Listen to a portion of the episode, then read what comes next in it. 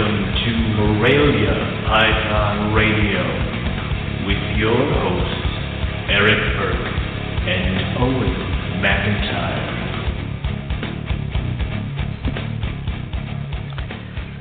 Good evening, everybody. Welcome to another episode, or should I say, to some people, like I got to give a shout out to Frank Sarcone in the Monday morning or Monday morning, the Wednesday morning commute that he does, listening to the podcast, which probably some of you do as well. Um, so it's not always evening. I don't know why I say evening, Owen. Why do I say evening? I guess it's just a habit. Because that I did it's all these for years. us, and does it does it really matter? Like they Uh. know when we're recording in the evening. yeah, I they guess they so. they know what is happening. They know when Yeah. we do this. I bet you it didn't even faze them until now you brought it up. Until now. So- now you've ruined yeah, it. I ruined job. it. Now Oh, we got to do this, and all right. Well, Son here we are, Bitch. and Um, it's been busted. Yeah. So tonight we uh we have uh Riley and Terrell coming back uh to join us uh for a carpet python roundtable uh number 2 continuation of where we left off a long time ago way back months and months and months and months and months ago um and uh we're to we're to get that going uh should be pretty cool um I'm looking forward to it. What's going on with you, Owen? Before we get these guys on. Oh, we're getting we're getting rolling with the whole breeding season, getting everybody ready to roll. Dropping temps, doing this. I'm putting some random pairs together, leaving other pairs separate. So it's one of those things where uh, the basic spiral down into breeding season is what's going on here. And I, I spent a bunch of time in my room today because I got to get the whole room ready to roll because I got to do the whole family stuff for the next couple days, so I won't be able to be down here. So uh, I, I, you know, it's uh, it's your basic November reptile room, but uh, so and you know how how I've been building those um, six foot cages for my olive pythons, right? Yes. So I finished them. Okay. How'd they turn out? Left them. They looked great for the 5.2 seconds I had both of them completed. So Wait, I wait, wait, wait, wait. I know, right? I'm getting there. Okay. okay. I left them outside, stacked on top of each other, Oh, and boy. I went down to go help Andrew do a few other things. And that was a few days ago when we had all that hellish wind blowing Yes. all over the place. oh God. So the wind blew one cage off the other cage, and it smashed to bits. Like it, like exploded. I I came home and I thought someone had stolen the cage. So I'm like, where the f- is it? And it had hit the ground so hard that it had burst at the seams, and it was laying flat on my grass. So that's what ended up happening. So I had two six foot cages complete, ready to roll, and now I'm down to one. So Wow. Yay! Lesson learned here. Were they uh, were they hard to put together or? No, they weren't that hard to put together. Pretty straightforward? It was just cutting, cutting and measuring. The problem is, is that now, because the one that hit the ground, they Yeah. didn't come apart very gently. So now I have to recut the sides and the front, which was totally smashed. And uh, in the meantime, I have to wait in ordering the tracks for the front glass because I got to wait for everything else to be done all at once. So basically, I now have to push back having those cages completed. So I So think close. uh yeah, we're we well we just had all that wind that came through, but uh definitely getting cold here. It's definitely feels like winter time um to me. Um yeah. you know, 30 degree mornings. I don't know if it's just because now I'm in the suburbs or if oh, you feel a little bit more? Well, Oh yeah, it's it's freaking cold in the morning, man. Philly's- Philly's well, Philadelphia's warmer. See, when you have that many pissed off people in one small area, they just generate heat. yeah, So, that's a good point. You know, now you're a little widespread, and you don't have it that much. So Yeah. But uh I don't know. I, I was I was I was so well for local people, local to Philadelphia. Um, the one uh, uh, Karen Rogers, uh, she shops at my uh, store, and we were talking about the weather. She's a weather Uh-huh. girl, and um, she uh, she was telling me that this winter is going to be a lot like last year. We had one big storm and that was it. Where this year is yeah, going to be not, a not, lot of not this little, yeah, no, a lot of little storms. So I'm kind of okay with that. So yeah, I mean, that's, I that's that's good for snake breeding, right? yeah, I, I want I want some more. I want babies. I want as many baby snakes as I can get this year. So, uh, yeah, I'm looking forward to that stuff. Not Cool. so much driving in it, but you know, Yeah. snakes in it.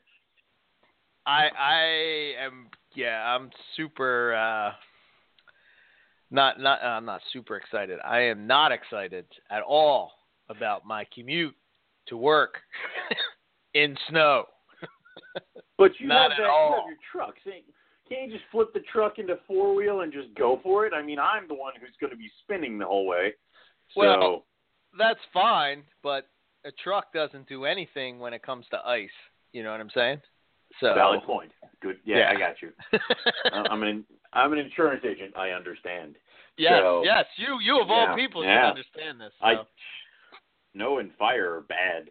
That's all. That's the first day of insurance training right there. So so uh, yeah, so uh, for people that don't know uh, Terrell and Riley, uh, Terrell is uh,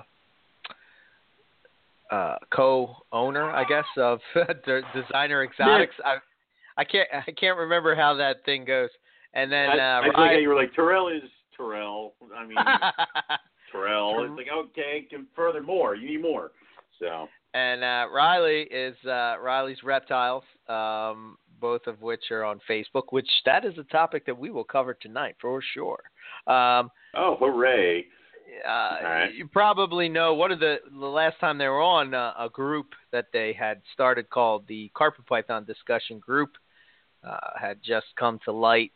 Uh, since that time, there's been many uh, topics um, relating to uh, carpet pythons, uh, people asking questions and whatnot. So I kind of we had some questions that we didn't finish on the last time, uh, but uh, this time uh, we broke down the topics into this. Uh, we got the big question, and everybody knows what that big question is. And as soon as we say what that big question is, you will know what that big question is. Uh, I we have have no some idea questions. what it is. We have yes, you do. We have you Okay. hate this question, Owen. You hate it. You hate it. It makes your I don't. patience I don't. just I don't. explode. I don't want to know it. I. I'm leaving. I'm hanging Yeah. up. But I don't want to know the big question. right. oh Um, God, I do know this question. I knew you would know it. All right, God it, keeping- I gotta start reading. we're gonna hit Go on ahead. some topics as far as keeping goes. We're gonna hit on some topics as far as breeding goes. We're gonna hit on uh, genetics and morphs. Uh, we're throwing some market talk in there, and uh, we're going to talk about the community, which community was one that uh, came up on the last go around, but we never got to hit on it uh, because we had three hours. So, uh, yeah. So I guess what I'll do is I'm going to read off the questions, and then we'll just uh, we'll debate real round table style, going back and forth, um, and see how that goes. So let me let me click on um, let me click these guys on, get them going. Okay, Terrell, Riley, what's up, guys? Hey, how you guys doing? Yo. Hey, we're ready for round table two. All right, so I'm gonna throw out I'm the excited. questions. yeah. Um, topic number one, and this is the big question, and this is probably, would you guys probably will agree, is probably the most asked question uh, in uh, carpet python groups or uh, you know to breeders, uh, etc. And that is, what is my carpet python? Um, no. so we see this a lot.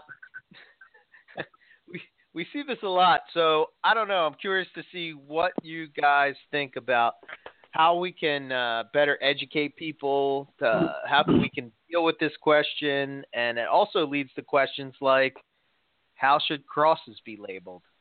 So Mm. Let's see what you guys got.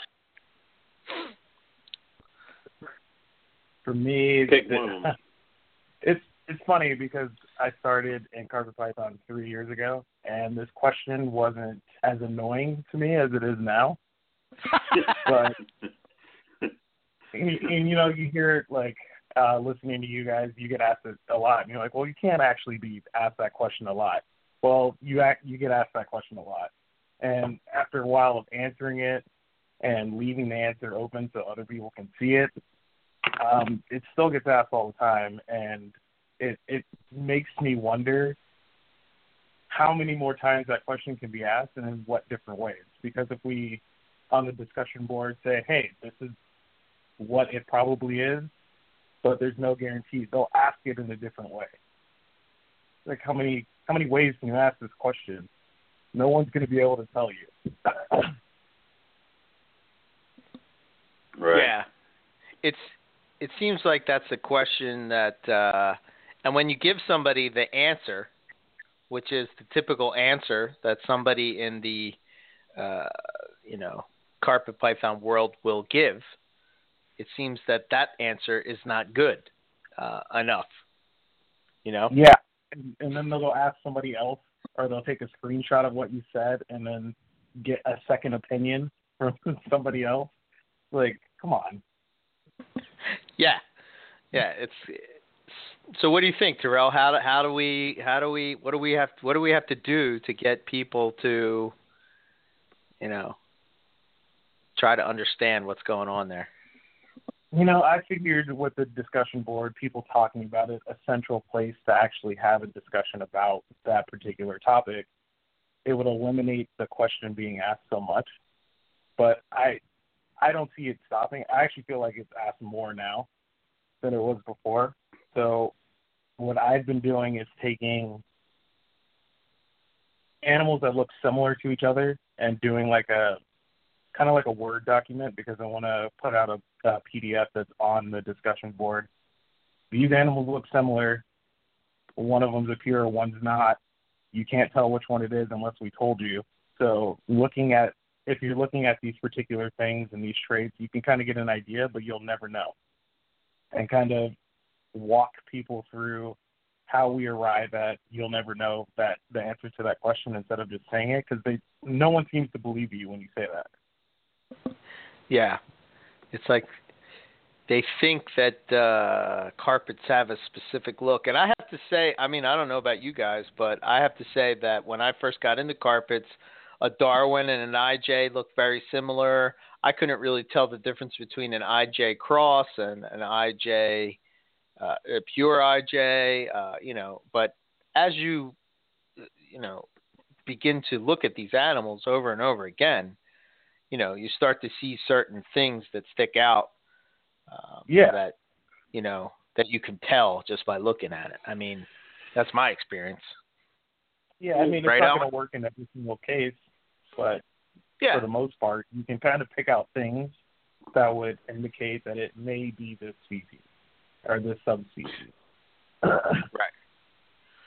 But Yeah, those exactly. things can be faked or can be can throw you off. I mean, I've hatched coastals that have the same kind of yellow that you would kind of see in a jungle, and they're pure coastal.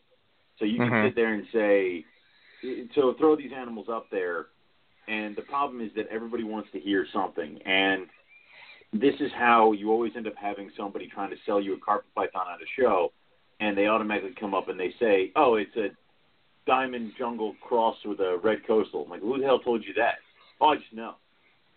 And it's because they threw up a picture, and someone who had more than four carpet python pictured on their Facebook page told them this, and that's what they're going with because that sounded cool. So that is, I think, the problem is you see a lot of that when it comes to what is my carpet python is they're trying to figure out what it is so they have an answer to tell people when they're asked what kind of carpet python it is. And rarely ever is the answer going to be a pure animal. It's they're looking for the words to say out of the the mixes. So that's where it's going to go. And that's why I think it's asked more often now is because the popularity of carpet pythons has risen.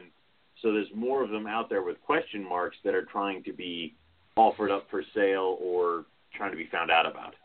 So You know, I mean, when was the last time one of those pictured carpet pythons that had that question tagged to it was like, "Oh my God, it's a pure this." Never. Exactly. Never. Never, ever, ever, ever. It's always a cross. It's always a mix. So think that's that- what it is. I think you get a lot of um you got a carpet for cheap or you got it in a trade and Mhm. you want it to be special. And Yeah. it's just not. So you're trying to put a a value to that animal when it, it's it's just what it is. It's not no one's going to tell you that you found the missing link to make something cool. Yeah.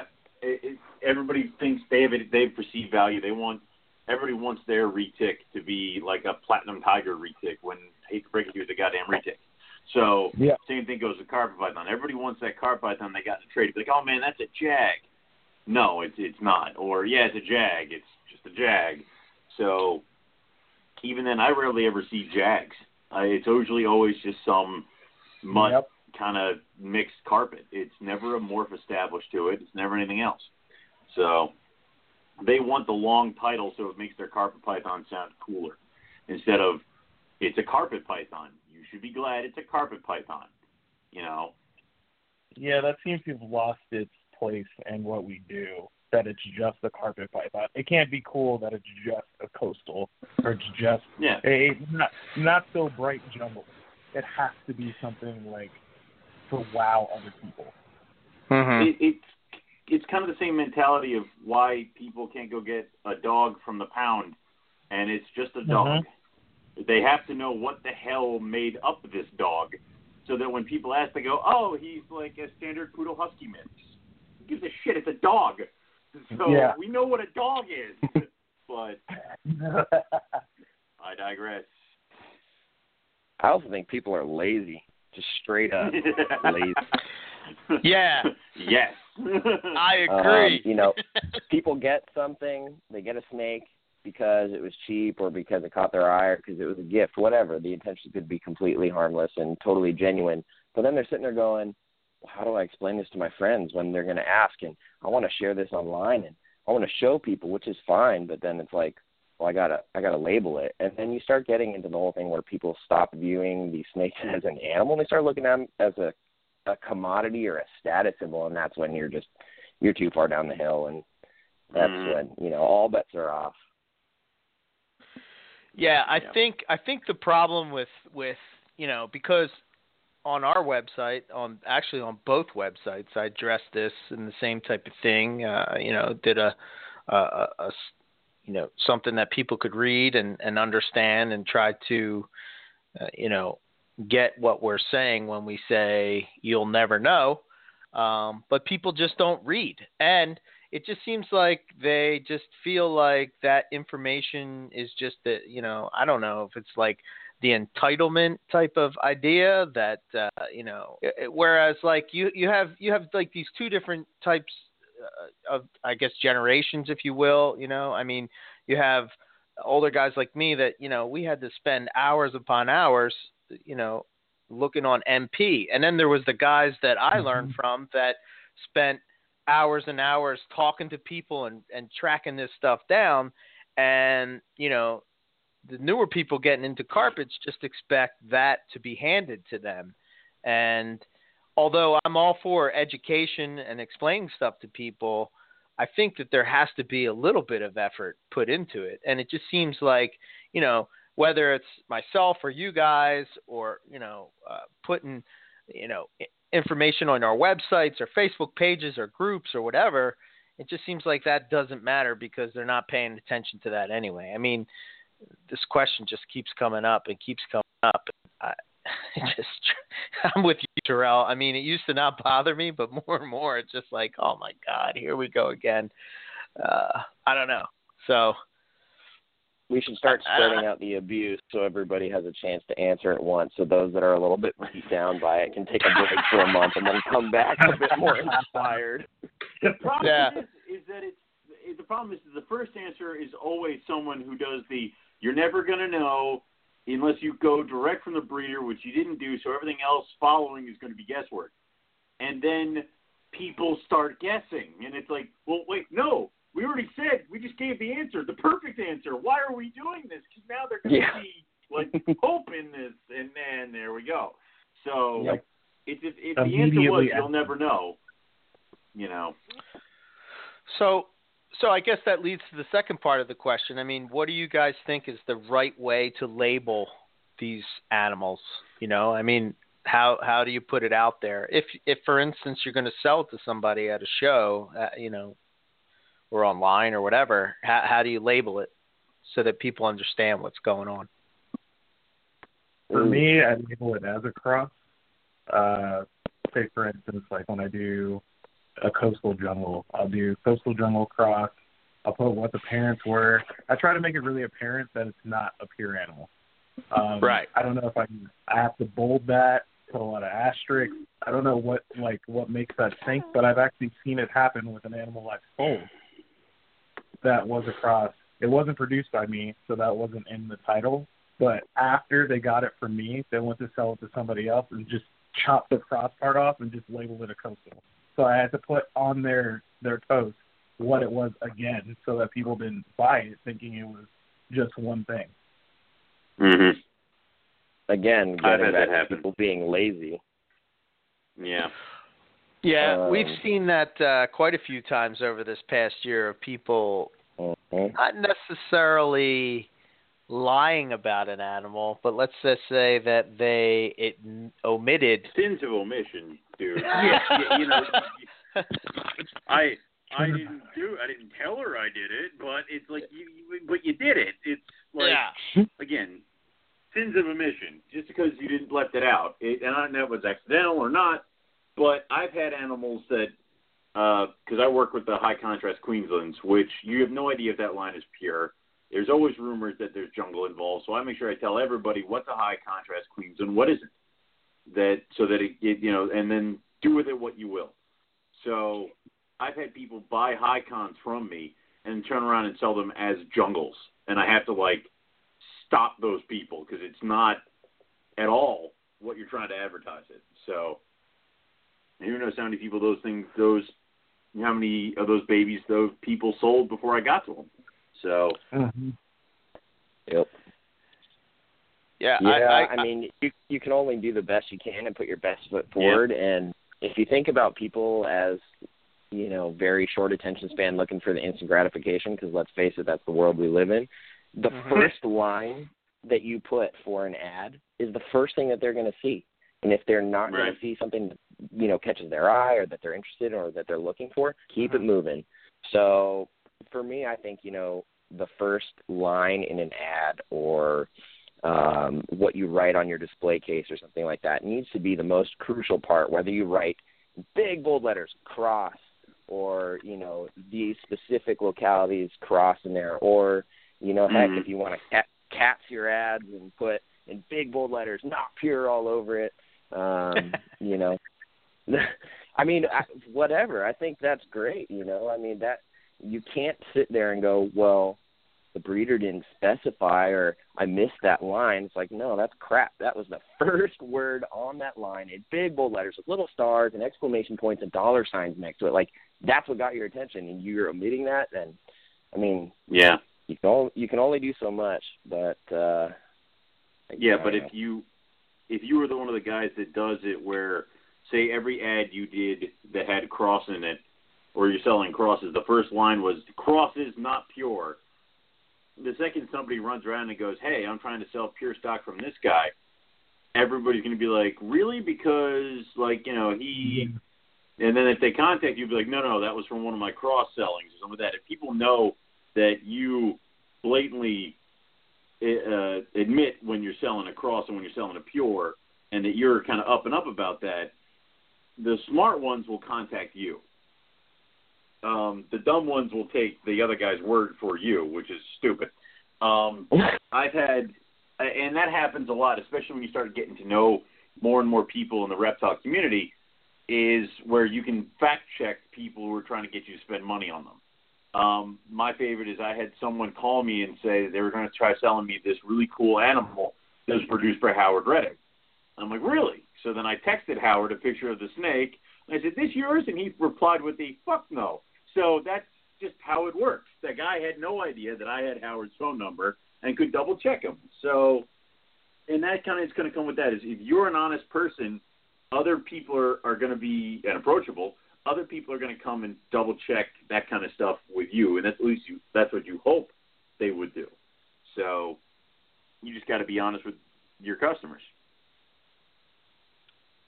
Yeah, that the honesty is probably the number one thing to cut down on that, but your It's still honesty going to happen. doesn't mean Yeah. that the next person is going to be as honest as you. No. So Which- now, do you take Eric's approach and just kill everything, feed it to a blackhead, and be evil like that? Easy, buddy. I'm sorry. I did I jump too far down the list? I apologize.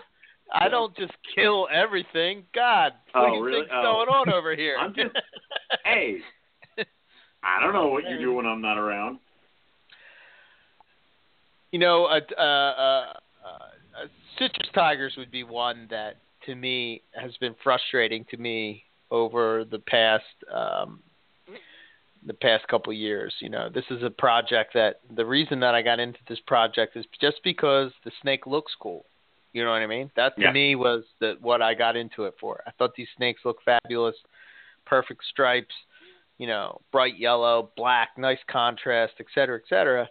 Um, and it's just like, you know, what what what drives me what drives me crazy a little bit is like people that have crosses, right? They have crossed animals and they plan on crossing these animals to those crossed animals and they're like, I don't know, man, that lineage is kind of shady.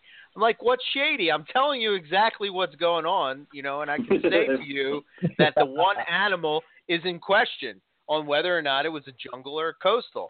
Nobody will ever know. You know, nobody will ever know. Uh, we don't know. It was sold as this. This is what it is. And they're like, yeah, I don't know. Well, what are you going to breed it to? Well, I'm going to breed it to a zebra jag. Huh? Well, wait, what the hell does that mean? Huh? I, I've I've seen I've seen you lose your mind at these people like that. You so it's already going to make cross babies. Yeah, but I want pure stuff. Why? So yeah, it's like there you go.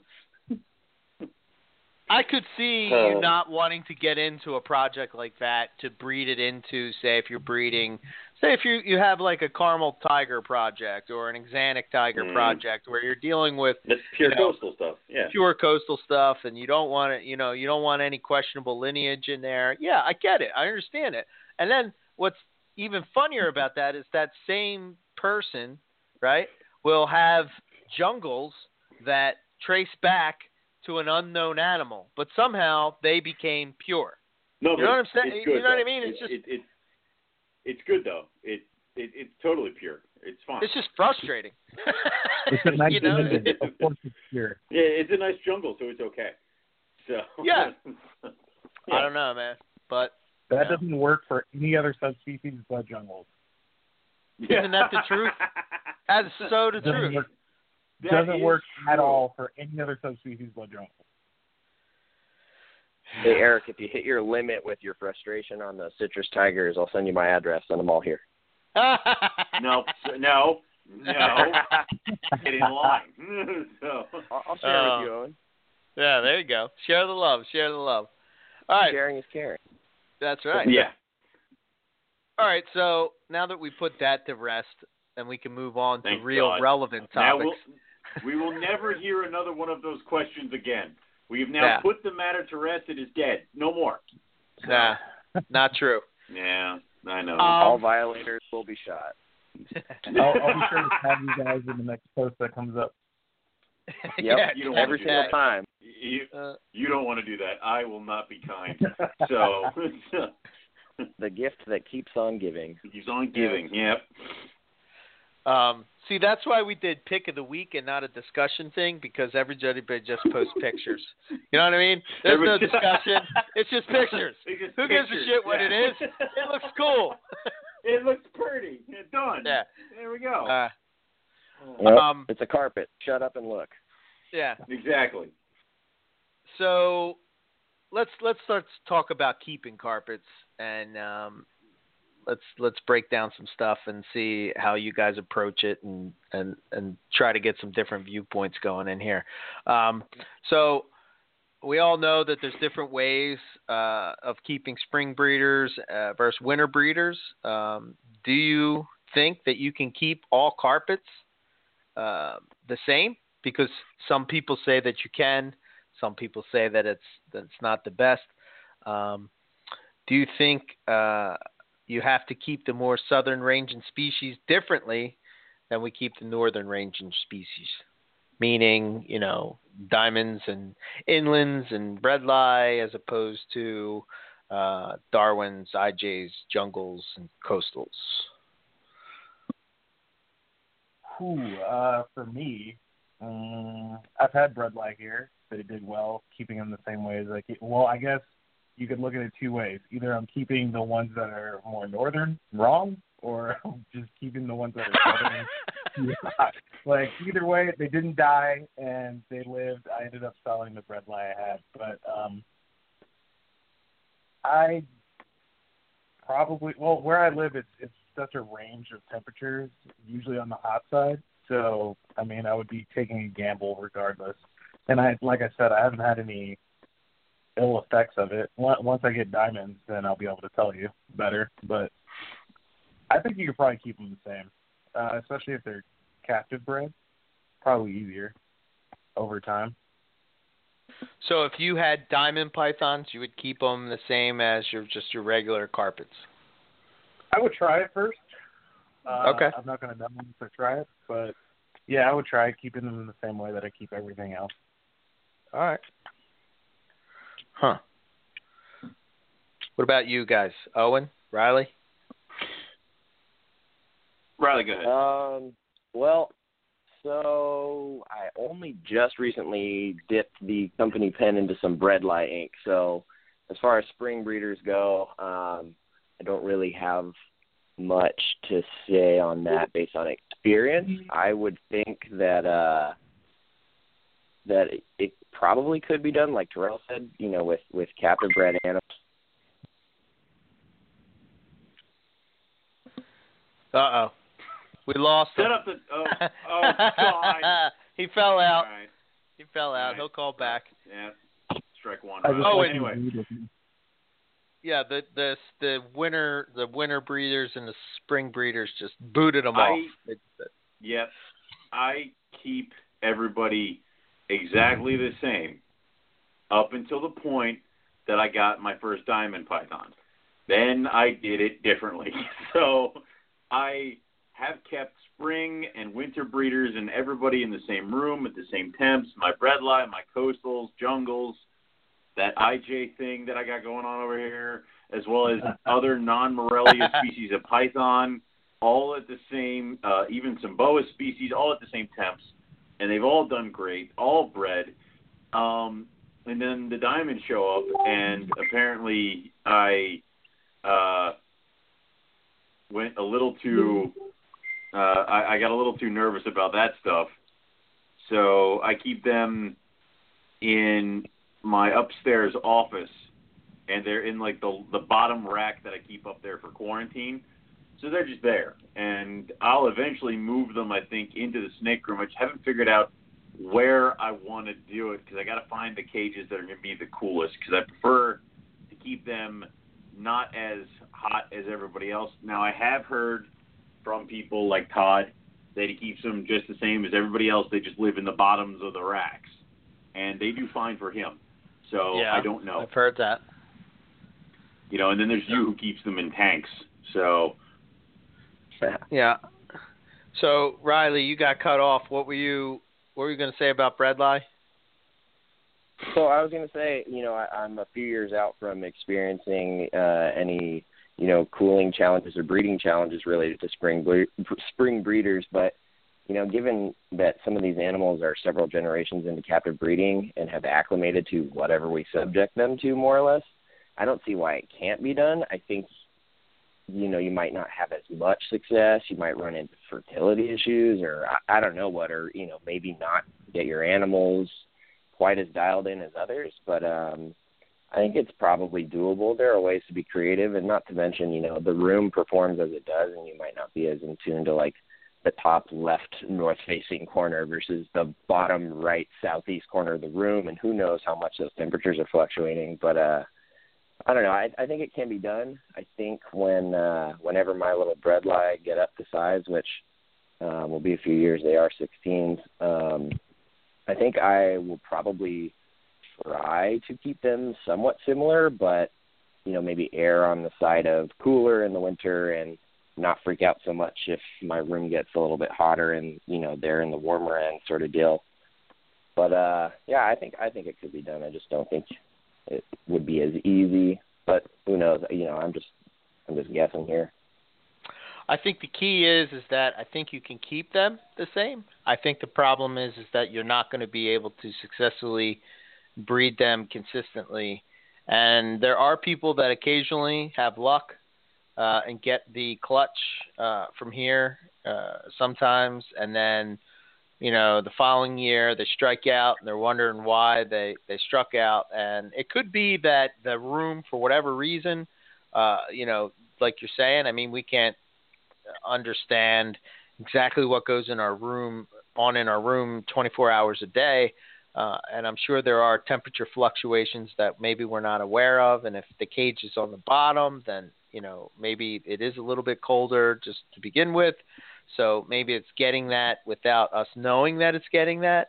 But my experience has been so I, I have inland southern coastals, diamonds, bredli, and then I have all the northern ones as well.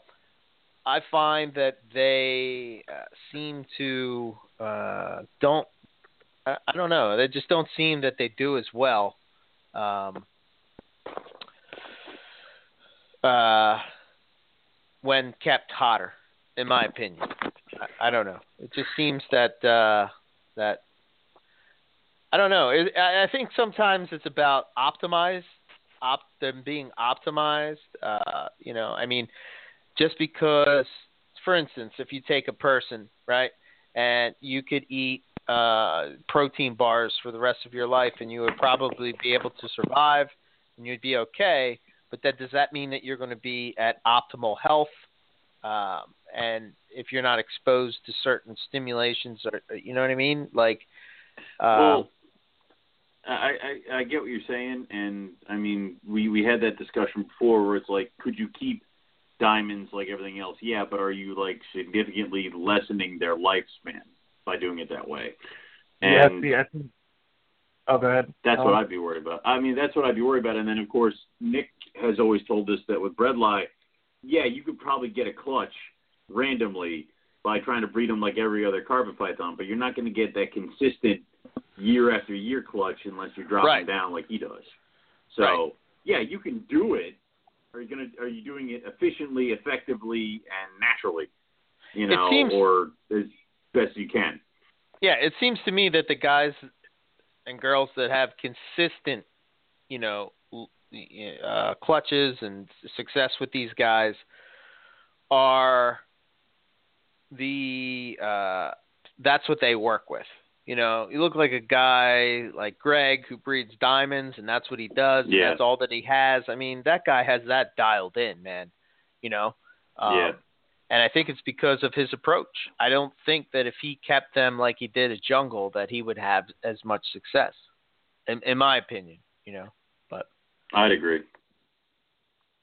So I would agree.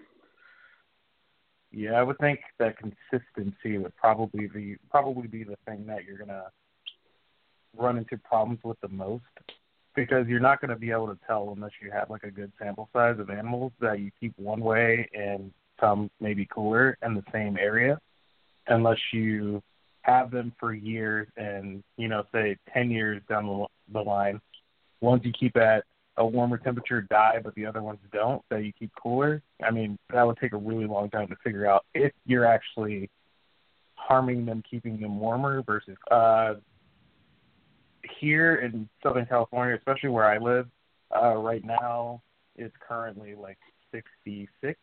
It may get down to 30 outside tonight, so it'll be about 69 in this room. And I remember when I got my bredli, I got him from the East Coast, and he was a little a little older than a year, and he wouldn't eat here until it got below 70. And then after that, he was fine after the first year, and then he acclimated to eating warmer. So you may run into things when you hatch stuff, and then getting them acclimated to what you're trying to, you know, what you're trying to provide for them. Maybe a little difficult. I would agree to that because every late clutch of carpet pythons that I've ever hatched, coastal wise, that like hatch in like August, are always a bitch to get feeding because they start trying to eat in like September, October, and it's like that's when everybody else is going down. So their little bodies are trying to tell them to do 18 other things other than eat their damn food. So um, I would probably say that it's like depending on the seasons that they're hatched in or what they're trying to get acclimated to weather-wise uh, in the beginning could really kind of mess them up a little bit. But they'll eventually come around. I I've often wondered, and this is a question for you guys, and I don't know if I.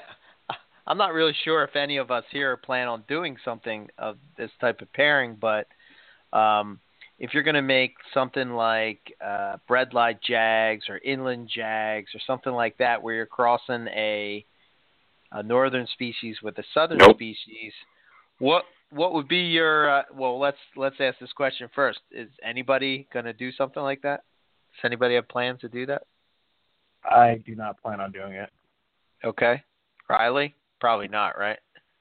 No, no, at least not in the foreseeable future. I mean, I guess I have the tools to put it together, but I I don't know. I kind of I kind of don't think that's something I'm interested in. It's neat to see the the results that other people get with that, but probably not for me.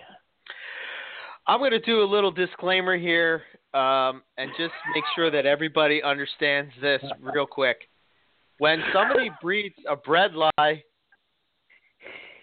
Go on. I'm just waiting because oh. I haven't answered yet, so I thought you were going to disclaimer what I was going to say. So, no, no, go ahead, Owen. Go ahead. Go ahead. Oh no, no. Well, I, we all know how well I want to do these pairings. I mean, this has just been so high on my list is to find every single Morelia I could and mix it with the other stuff. But um, no, no, I don't wanna. So I'll leave. That I'm good, man. I think that that that there's this this idea that when you make a bredli jag, that somehow you're not making a hybrid. You you are. You are because bredli is not a carpet python. It is a sister species of a carpet python, but not a Morelia spilota. Therefore, you're crossing a pure, uh, a full species to another, to a different species, aka uh, uh, hybrid. Hybrid. yeah. So a bread a bredli jag is the equivalent of taking, um, basically if you took a retic and a Timor python. They're they're they're they're very close related. They're sister species, but they are not the same species. So or a chondro yeah. and a rough scale. Or that that's sacrilege. We talked about this. You're never to mention that on the show again. So so yeah, I've always been curious. Like, uh, you know, when you do a, a, a high percentage cross, like if you have, if you're going to make diamond jungle jags, you know, that's probably a more popular one. Um, mm. You know, how do you cycle? The, do you do you have issues with cycling that you know high percentage diamond cross?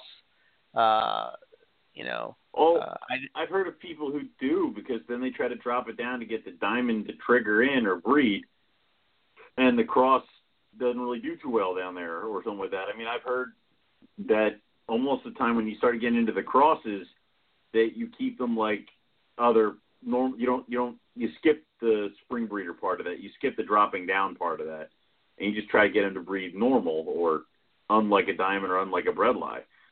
So, because I've only heard not so good things, and you try to drop them down.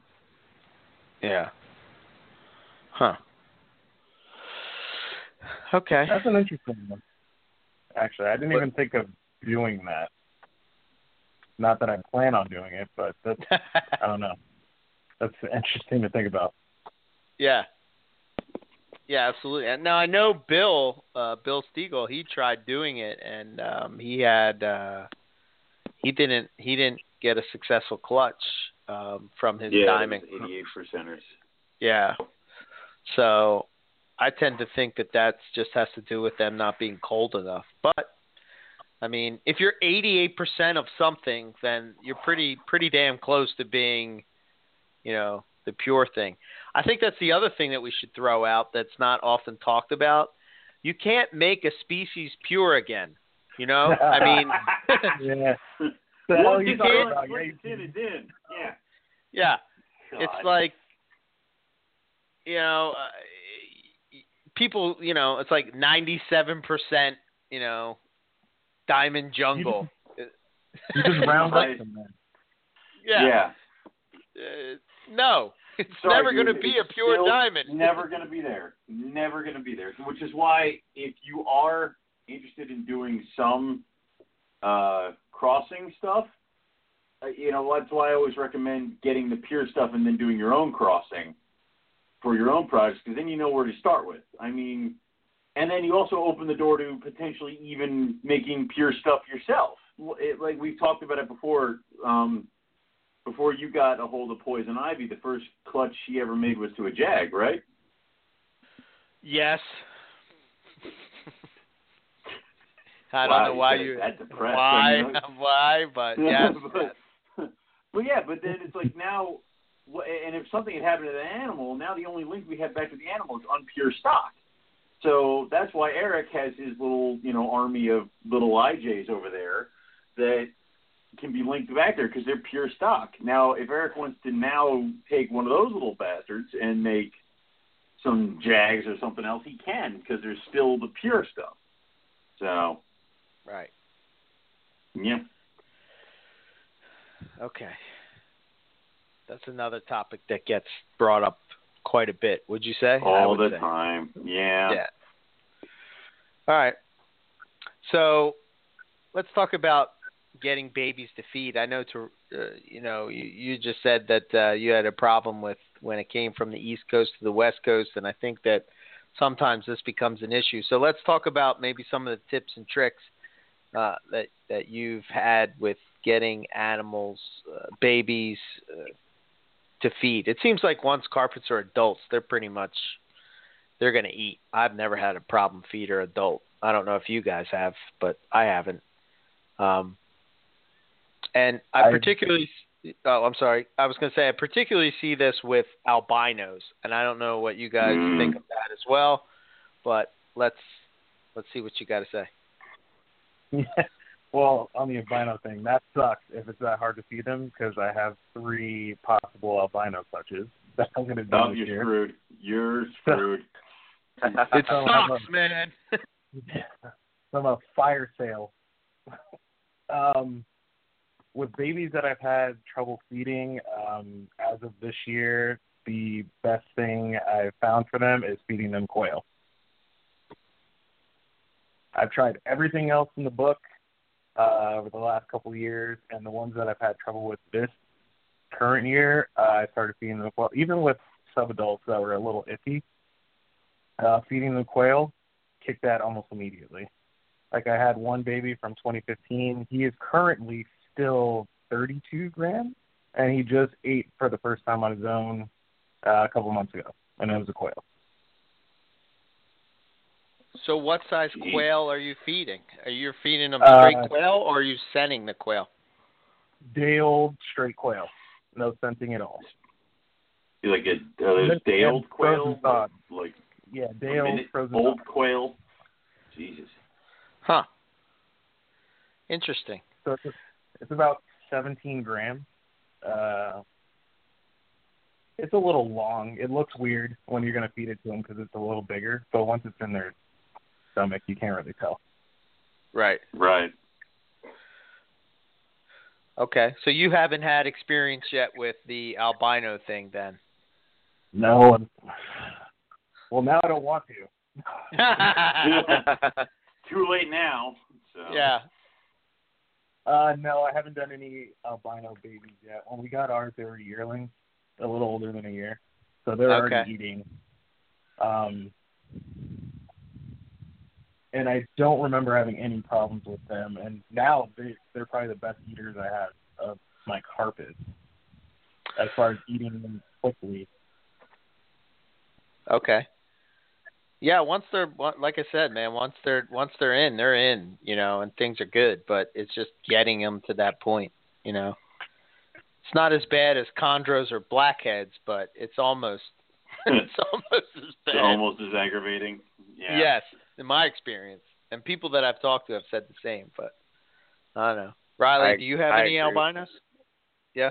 Yeah, it's uh funny you bring it up. I was just talking about this with somebody today. A friend of mine produced a, a clutch from a zebra head albino to a pure Darwin head albino, and um, you know, out of the ones that uh made it out of the eggs, got five visuals and I think like six hets still here.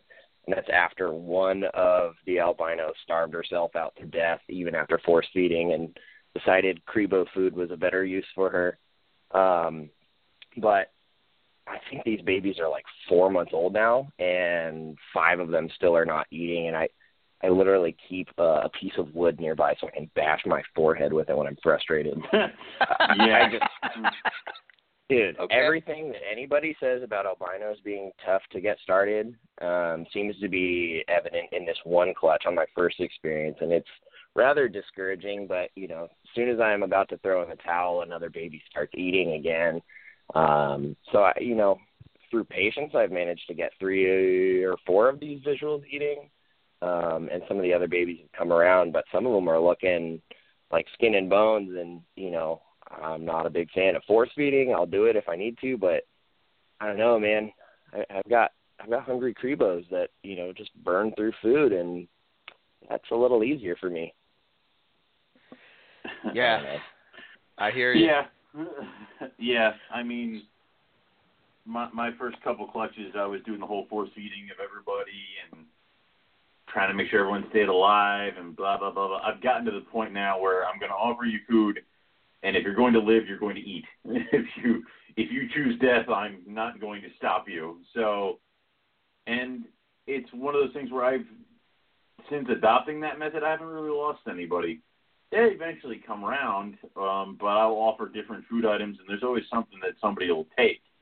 Um, I have a few on live right now, and because I can't get live as much as I want, uh, they're rather smaller than the rest of their brothers and sisters who took frozen thaw right off the bat, but they're still alive, and they just started taking frozen thaw, so they're going to start catching up. So I'm not in a rush, but when it comes to the albinos, I have one albino boy and I got him as a yearling, and he was eating perfect. I got him here, and then after like two months, he decided he didn't want food anymore, and it was it has been a bear of a time to get him to eat, and he's just now starting to put on more size because I finally figured out what he wants, and that's like uh, frozen thawed mouse, super super super hot, and I like touch him with it once, and then I leave it there, and then walk away and then he'll eat. If I do anything else different, he will let, watch it. That's all he does. So things you do for these things. So Huh. Um, I find Yep. it interesting, Terrell, that you said about the quail because um, in one of the papers that I read, um, they had mentioned that Darwins, especially young Darwins, feed primarily on birds. So Oh, I so think it goes. For me. What's that? There's hope for me then. Yes. Um, the um, uh, I, I'm, I'm gonna have to find the paper. I have it in my uh, copybook that Owen makes fun of me about. That I have it written down in there. But the um, magic tone book. yeah, You had to The, call it uh, by its correct name. yeah. Sorry. Um, but anyway, yeah, in this paper it talks about how young Darwins feed primarily on birds. So I wonder if it's just a matter of, uh, you know, kind of like with uh, young um, pythons in Australia eating primarily reptile-based food that, you know, these guys are eating birds and such. That maybe that's why they're having a hard time. And you're saying that they took it right away, right? That Right away. I think I there's the secret. the- Yeah, I had gotten a um, IJ Heck granite uh, I want to say two years ago now, a little over two years ago, and he would only eat live mice, and that is a pain in the ass to go get live mice just for. Well, well now have like a bunch that only choose eat live mice, but the first time I offered him quail, he took it, and now that's like his favorite thing, and which is fine for me because there's I have a local quail breeder, and I get them fairly cheap compared to rodents. But it's like it, it worked for him. It worked for that baby. A couple other babies I've had. A few shy shy eaters that are Right. they're smaller than they should be for their age because they're just really picky. Right. But yeah, Huh. the birds. I mean, I I'm getting to the point where I swear by them because at least in my collection, it's worked out Uh-huh. way better than just trying rodents, just leaving rodents overnight. Uh, just throw a quail in there and it's usually gone like instantaneously. Right. So now, have any of you guys had a adult that went off of food for any reason or not? I have three adults that did that this year actually. Um, And did you my guys have- IJ, Okay. uh, my IJ that I go go ahead, Owen. No, I mean, like, so what was it? Was your IJ and um, a coastal, two coastals, uh, striped coastal Okay. and just regular coastal. All three of them. They're actually the oldest snakes I have, and then all three of them around the same time. I don't know if it got too hot in here because we were getting to like 116, 117 during the summer, so it could have just been too hot. But they stopped eating for months. okay? Did they eventually come around, or are they Yeah. still off on that? Okay. Did you they're do anything out. different with them, or just keep offering them their same food? Um, I started uh, offering them much smaller food. Just Okay. to see if they would take it. Um, the IJ was the last, and she. I actually had plans on breeding her this year, but she's not up to size. But she's now eating consistently what she was eating before. All three of them at the same time, like within the same week, just stopped eating altogether. That that is kind of weird, and I would probably jump to the same conclusion you did that something was done kind of weather-wise. When I've had issues with that stuff, it was I had a Macklot's python that was stuck on birds. You didn't want rats; you only wanted birds. And I had a female carpet that after she laid their egg, her eggs, didn't want food. And for the Mac, the way I got him off, he was doing with the birds is I honest to God cycled him for the first time I put him through winter where he didn't have food. He came up in the springtime, and I refused to offer him chicken. So he got a rat, and he took the rat, and he's never seen the chicken since then. So that's what worked for me. When it came to the other female that wouldn't eat after she laid her eggs, what I actually resorted to was hairless rats. I don't know if you guys have ever had uh, if you're rodent dealers or anything else offer hairless rats, but a frozen thawed hairless rat, when you thaw it out, smells so weird and horrible that, but somehow it is like crack to these animals. Like you thaw it out and you pull it out of the water, all of a sudden you have atten- the attention of every single snake in the room because they have no idea what the hell smells so good over here and I've had multiple adult animals that were either off food or kind of shoddy food take the hairless rat and then go immediately back to normal rats the next feeding and eat all the way through. So That's an interesting like- approach.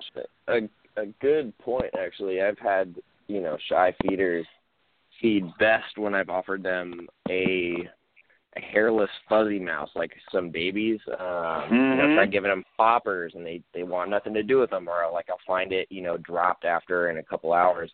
I give them a hairless fuzzy and that thing's gone. And I started doing exactly. for a completely different reason. It was just because I figure the the fur is just kind of extra roughage and waste that they're passing, and it's just Mhm. you know why not give them more of whatever they're going to process and you know cut out a lot of that waste from the get go. But um, I, you know it might be uh, beneficial in more than just that way. It seems.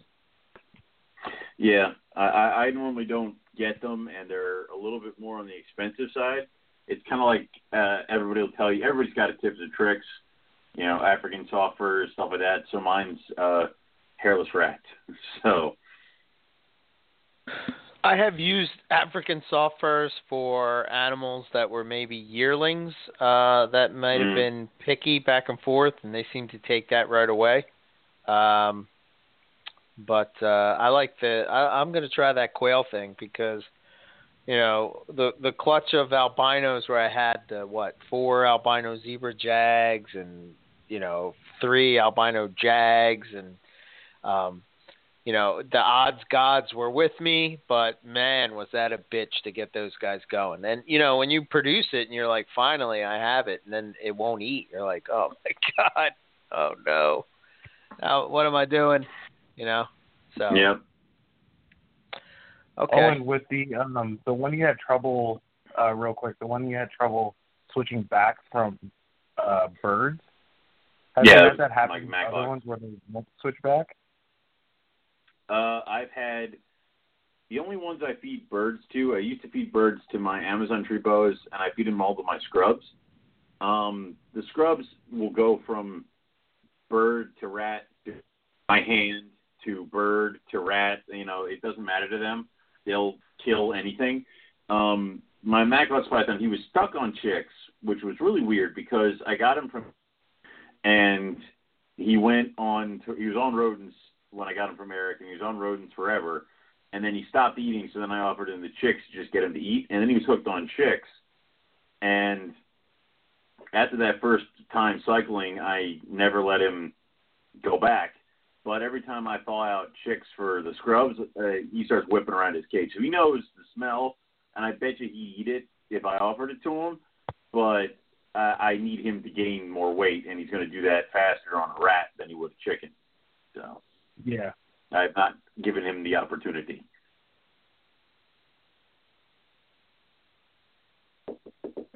Cool.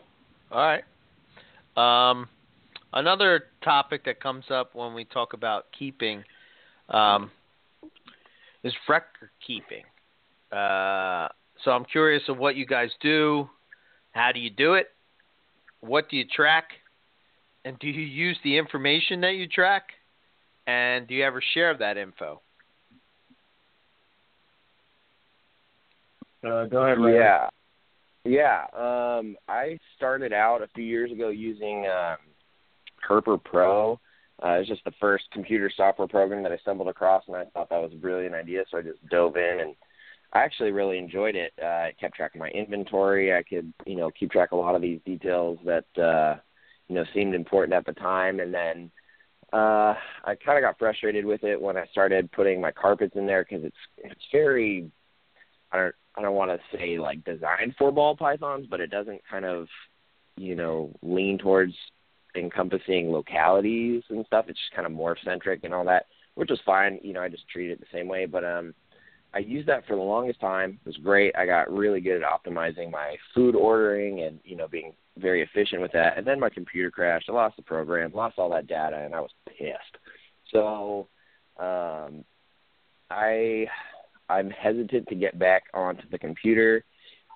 And if there's there's one thing that always stands the test of time, it's you know if it if it ain't broke, don't fix it. And Andy Mhm. Grossman turned me onto his uh fancy uh Ticonderoga method of uh pencil and paper. And I I just do you know note cards for each animal, uh write everything down. I have a stack on a shelf in my room that's got 14 months of feeding records of note cards because I just write it all out each week for what I'm pulling, and then every animal I just you know add more cards as it, as they fill up, and uh, I have planned to you know put it all in a more permanent sort of organized fashion in a binder for long term for future reference, but I don't keep anywhere near as detailed a records as I used to. Like I used to record every bowel movement, urate, uh, you name it, weigh them monthly, and that was, you know, way too much work for, you know,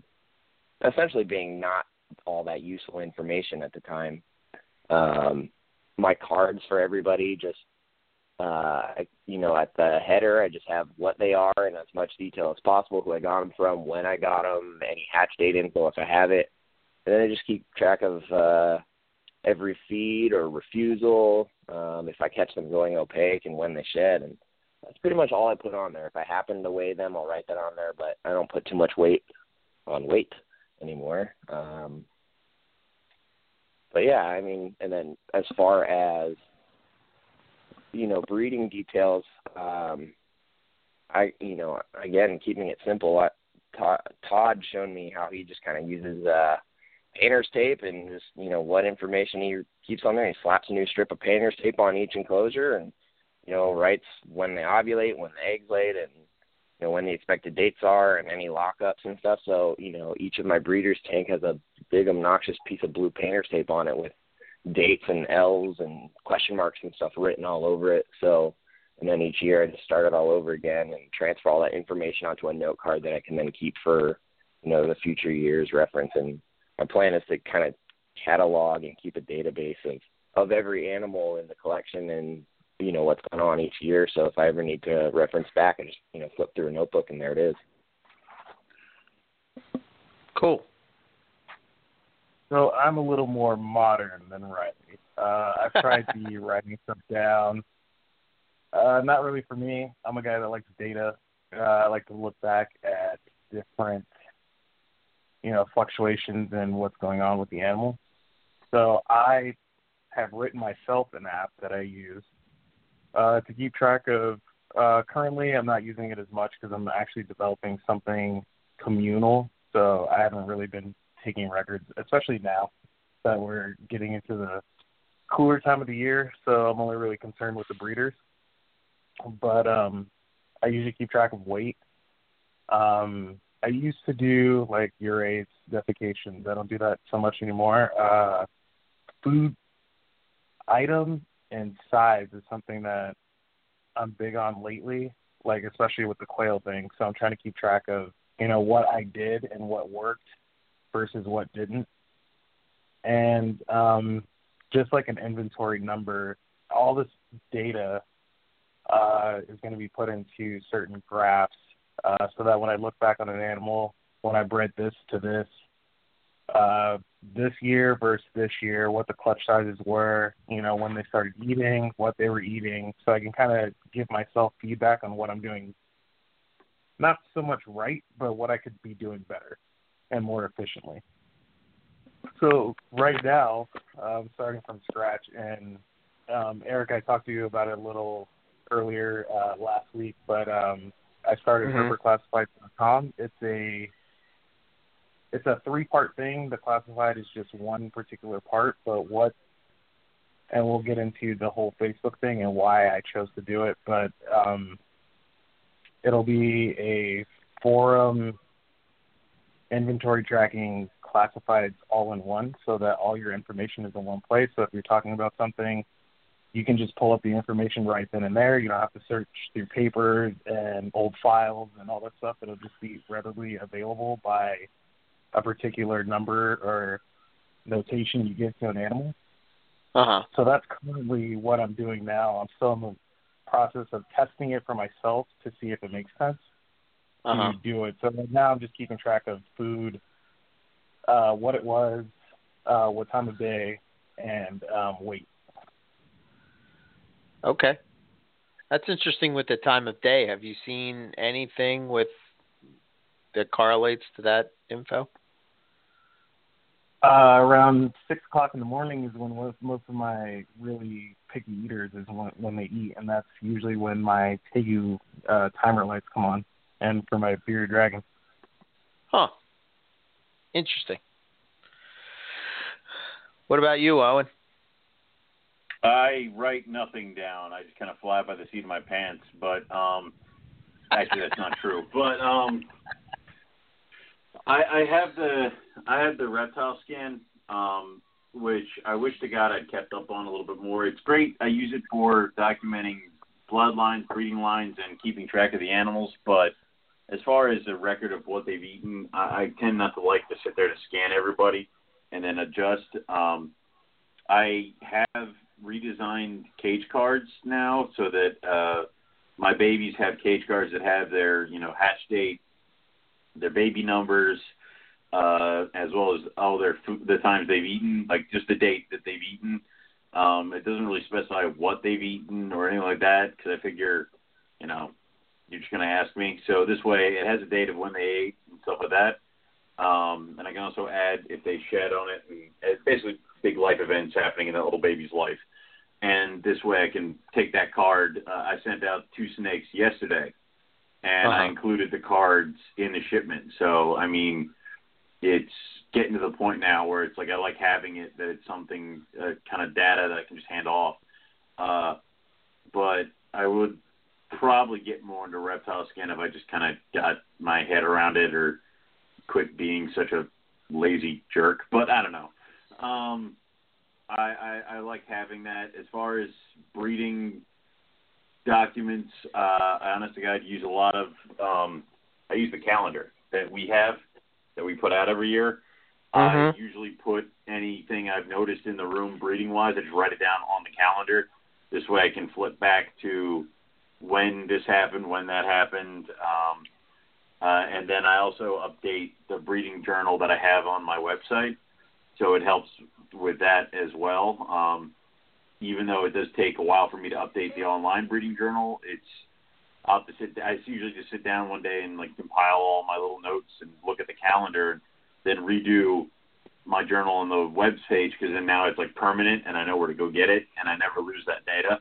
Um, I, I've been thinking about getting my own kind of cloud thing for all my pictures as well as other things like uh, family trees and other stuff like that. But uh, that's pretty much all the documentation I do.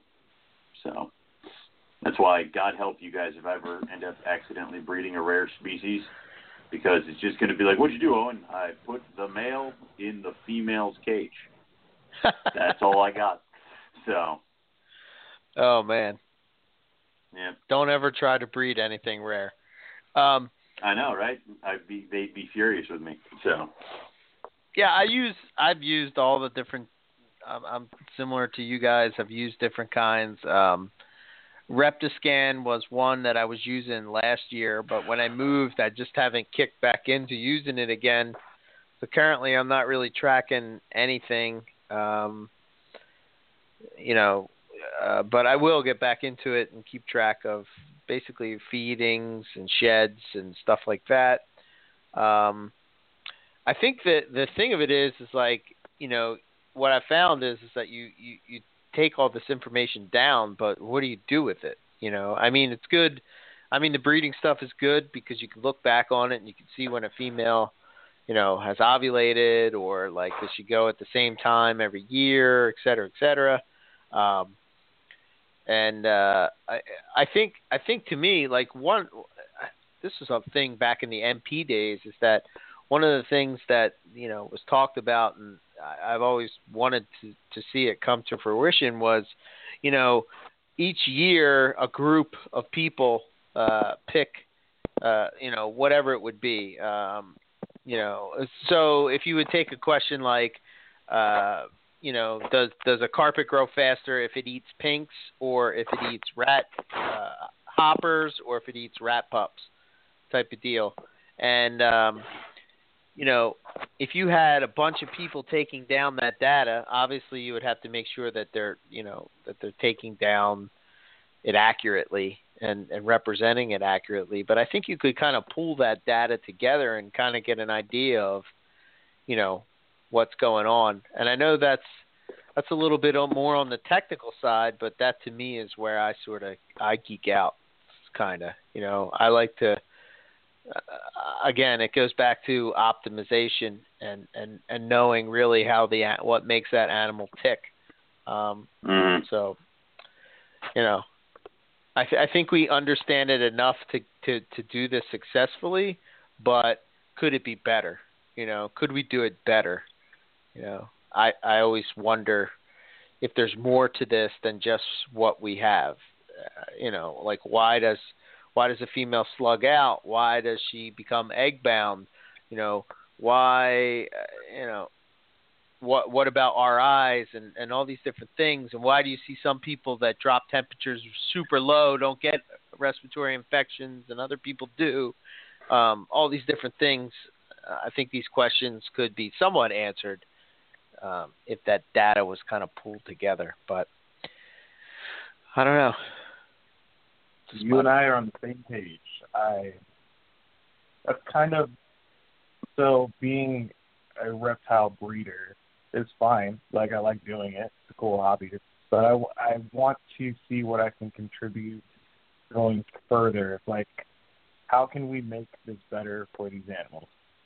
Outside of keeping them in tubs and not having, you know, 10 foot enclosures for each one, what can we do while they're in captivity? What data can we look at to improve how we keep them?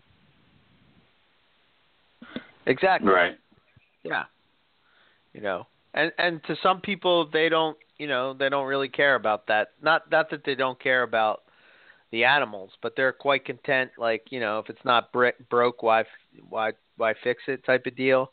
And I understand that, but I just think that um, you know, it seems like herptic herpetoculture in general sort of got to a to a to a certain point to where we can have success, and it's just like, well, we don't want to continue to grow. We're just going to stop here, and that's it, you know.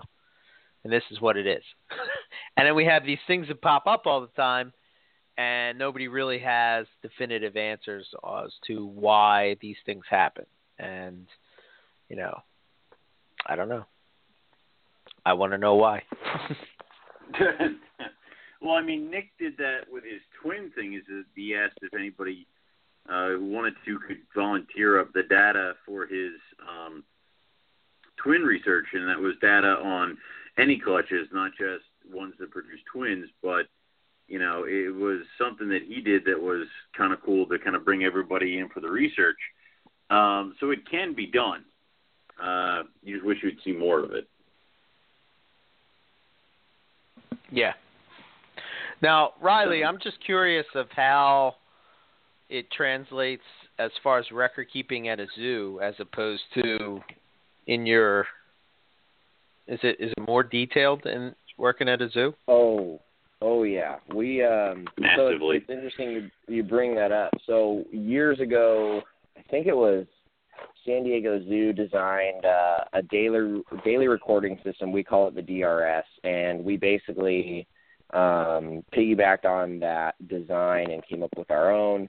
It was basically uh, a program in the computers limited to just the network in the zoo, and it keeps you know they we can design it how we want, but it keeps track of um, any collection changes, whether they've moved, died, brought in, uh, been taken somewhere else medical stuff, weights, enrichment, training, uh, any observations, behavior, reproductive observations, um, general comments, uh, and that's kind of the gist of that system. And we're now in the process of switching over to um, this new program that's more of a it's a database style um, system called uh, Species 360.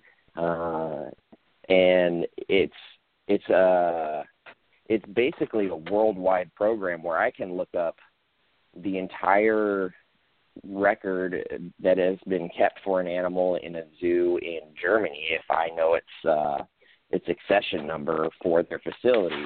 Um, we still have a few folks, you know, transferring data from our original daily recording system over into this one, and they've been working on that for a long time because it's it's a lot to switch over. But um, you know that I think they whittled it down to more of the important stuff. You know, the entire transaction history of that animal, where it's bounced around from collection, any medical stuff, weights, uh, and again, they can tweak that for you know each group. Like the the bird aspect of it might have different things important to it.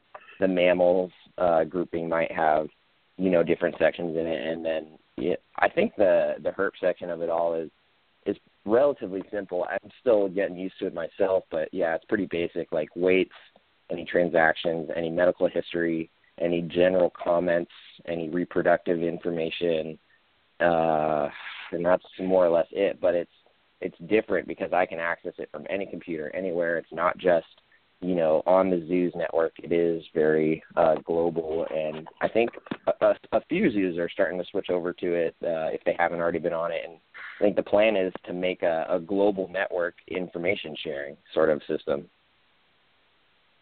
Interesting. That's pretty awesome. Wow.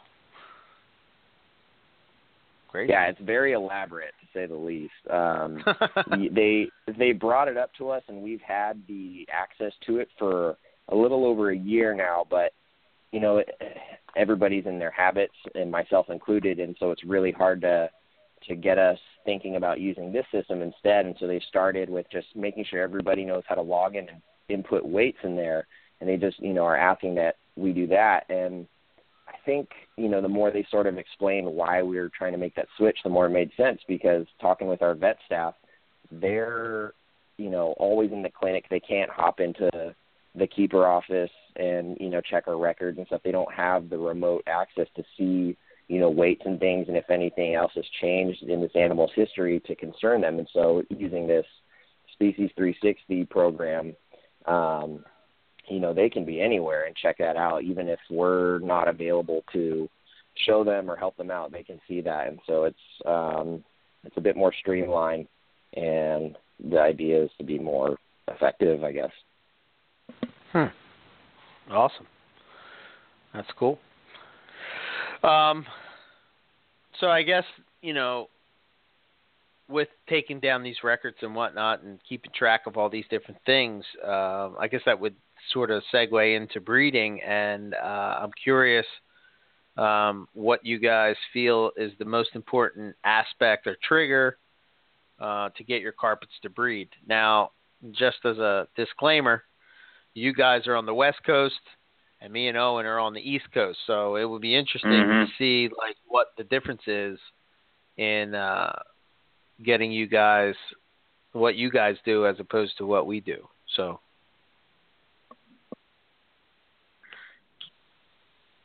Uh, go ahead, Riley. Okay. Uh, yeah, I'm trying not to talk over anyone. I, I'm being diligent about muting myself. Uh, but uh, that must so be Owen me, making all the noise then. I'm not making any noise. I'm sitting here quietly.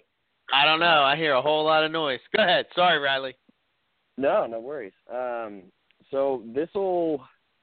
So I, I've only been keeping carpets myself in a private collection personally for like three or four years now, and only in the last two years have I have, have I had animals up to size. And last year I got spanked. I got skunked out big time.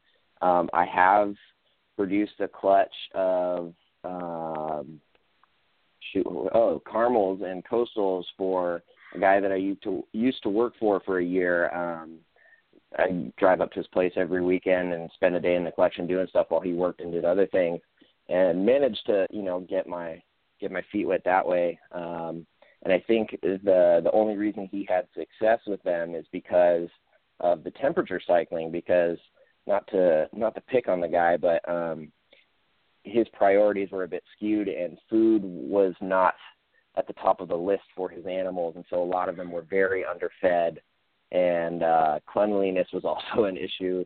I, you know, I won't get into the details of this particular individual situation and whatnot, but um, the the fact that he got anything out of those animals was probably only because of uh, temperature cycling. Um, you know, other than that, everything went wrong for what was going on there, and still managed to get some good eggs out of the uh, out of that one particular jungle you know half of the babies didn't make it, but um, they reproduced, and I think you know for me last year the reason why I got skunked was because where we are at over here, um, the joke for Santa Barbara anyway is that we don't have seasons, and it's very true. I every year make it a habit just to tease my friends that are in the cold that I go to the beach on Christmas Day, uh, and it's it's like 75 all the time. Like I could roll a dice, roll the dice and just be like, yeah, it's probably going to be 70s today. And last year was hot. Um, I was getting 90 degree plus days in December. I had been trying to cool my animals for a while, and they were still like clamoring to the cool end, and it was temp gunning in the 80s because it was just so darn warm. So I think the temperature and being able to like cycle your animals um is pretty fundamental. And I think if you don't do that, you may get a little bit of success, but I think that would ultimately be the biggest hindrance based on my limited experience. I would have to agree with Robbie on that. It's it seems to be here on the West Coast uh, that temperature is probably the most important thing because, like you said, it doesn't get cold here often. Um, I live in a valley, so it does get colder than where Riley's at sometimes. Uh, like next week, I think it's supposed to be warmer than it is this week, so it's going to throw my animals off again. Um, last year, I did everything the same way I did the year before, but it was a little warmer. And I don't know if it was an age thing with the albinos, but they didn't go, but my IJ did and then I I lost the clutch later because it got too hot in here and they cooked me later when I was at work. But temperature seems to be like the biggest thing. Like right now, I have no males that are interested in females, but for Riley, it's cooler there and he's getting locks. Where last year it was cooler, and I was getting locks, but not not this year. They're not, like not even interested in each other. Wow. Hmm. That's interesting it's later than it was. Uh, I did my pairings October 19th, the last two years, and then got locked within the first few days. Now I have males that are like they won't combat with each other. Uh, the females are staying away from the males. So it's been a really weird year for me here, but I think it's just because hmm. I'm it's warmer where I live than Riley for the most part. Right. Yeah, I I agree with Terrell. I, you know, it gets it's very similar in temperature here to where he's at, but he gets more of the extremes, uh, especially when it comes to heat. I finally uh, am fortunate enough to have just a designated room for my animals this year. I just recently moved, and because I'm not uh, sleeping amongst everything, um, I'm okay with uh, letting the room get colder than I would like to inhabit um, I've positioned my adults near the window just by virtue of how I needed to lay things out, and it seems to have worked out really well. Um, and I'm able to cool this room much more than my space last year, and so I think that's been a big uh, big part of it. But I mean, I could still throw the window wide open, and just by virtue of everything in here, it doesn't really get below like 68 at the lowest, and I haven't even seen it get that low yet. But uh, yeah, like Terrell said, I've I started as soon as the weather was breaking because I didn't know how much cool weather I was going to get this year, and I threw some pairs together, and you know my my tiger male won't leave uh, my tiger jag alone um, to the point where I try to separate him, and he comes flying out trying to bite me. Um, my jungles, they just yeah, they've been going at it. I've got I've already got four locks confirmed out of them, and I've you know only been pairing them for like two weeks. So um, yeah, weather for me is a big one. Okay. Yep. Owen, would you agree? Weather? Yeah, now weather is crucial. Um, we haven't gotten to the point where I, I've I'm kind of taking a little slow this year. I've just been kind of messing around with cage temps. I haven't started dropping the room down. Um, I'm kind of waiting for the weather outside to kind of get a little bit cooler. Um, so it just kind of is one of those things where if you ride with the weather, it makes your life a whole lot easier than fighting it. So um, I'm just kind of waiting for it to cool a little bit down. Plus, there's a lot of breeding season to do. I mean, I, I've had animals that lock up in October and I've had animals that lock up in February, and you still get eggs around the same time, and all that other stuff. It really doesn't matter to me. So I'm probably going to start really cooling down in the beginning of December, and then uh, I'm not going to do. I have some pairs are together now, but I'm really not going to start introducing until we get to about Valentine's Day, and we start the warm up in in middle of February.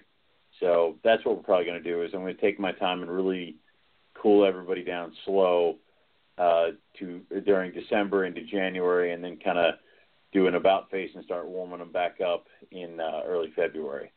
So that's the plan. Um, I may be shooting myself in the foot. We'll see. So, uh, I but the weather is crucial. Yeah, I think the uh, the pressure, uh, you know, of storms that come through is is is pretty key. Um, I Mhm. think the, I think with carpets in particular, I think temperature is um, is a big factor, at least for me. Um, I've I've done uh, multi a couple different ways. Uh, I've done it where I've had the same uh, temperature, like a uh, a straight ambient temperature, and I had okay success. Um, as opposed to when I dropped them, um, I had a much better success. I think the thing though that people need to pay attention. I, I, to me, I believe you know if there's. I said this. I said this before. Uh, I think that there might be five, six different triggers that trigger an animal to go to know that it's time to breed. Um, I think that uh, you could hit on three of those triggers, and they could be any one of them, and you're going to be successful. It doesn't have to be that you have like that. That's why I think you see sometimes that you know people don't drop their temperatures, and yet they they're successful. Uh, people don't cycle feed, yet they're successful. Um, you know, people don't have um, uh, you know storms that are, constantly rolling through and that they're successful. I mean, we've seen somebody Right. what was it last year and they bred a carpet where the the babies were hatching in December. Right? Yeah, that was uh, Jen. Jen, Jen Yeah. hatched a bunch of babies in like Christmas Day, and it's like, holy Yeah. crap! You know, So- I, I, I had corn, I had corn stick eggs on uh, New Year's Day. So breeding seasons are all weird, and and what you said about storms, I know I have that breeding scheme in my head of not introduced till Valentine's Day. But if we're in the middle of the beginning of February and some giant snowstorms roll in, guess who's going to start going into cages? You know, that's I know what to do. When think- there's a big storm outside, put your pairs together. Yeah, I think I think the thing of it is like when you're breeding and you start to do this and you're consistent, you're going to start to see patterns. And when those animals have patterns, you have patterns. Everything in the room is sort of is on a cycle. I think Yeah. things start to follow and they start to flow, Yeah, and you're going to start to see. when you. Yeah, and you start figuring out when your breeders do things. Like I have one girl that always breeds early, so Right. I have a male that's going to multiple females. He's going to go to her first because she always breeds early. So Right. she breeds early enough that now he can go to other females because his job's done over here. So Right. you got you learn your room, you learn your animals, you learn their breeding habits. Things get easier, Yeah. except with IJs. Things never get easy. They're the easiest of all. That is not true. Not true. It's a lie. That is for me. I don't know. I think Oh. Terrell and Riley would agree. No, they wouldn't. We're not even Uh, asking them. Move on. Uh, Got all of my carpets for IJs. What's that? Yeah. I switched almost all of my carpets for IJs. Oh, God. That's just sick. there you go. Um, okay. Um, let's see. What else do we got? Um, all right. This is a light, light one. What's your most anticipated pairing of the season, carpet wise? For me, and it's more of just because it's the time that I put into it, would be my albino to albino jag. Uh, April got these with a group of uh, short tails.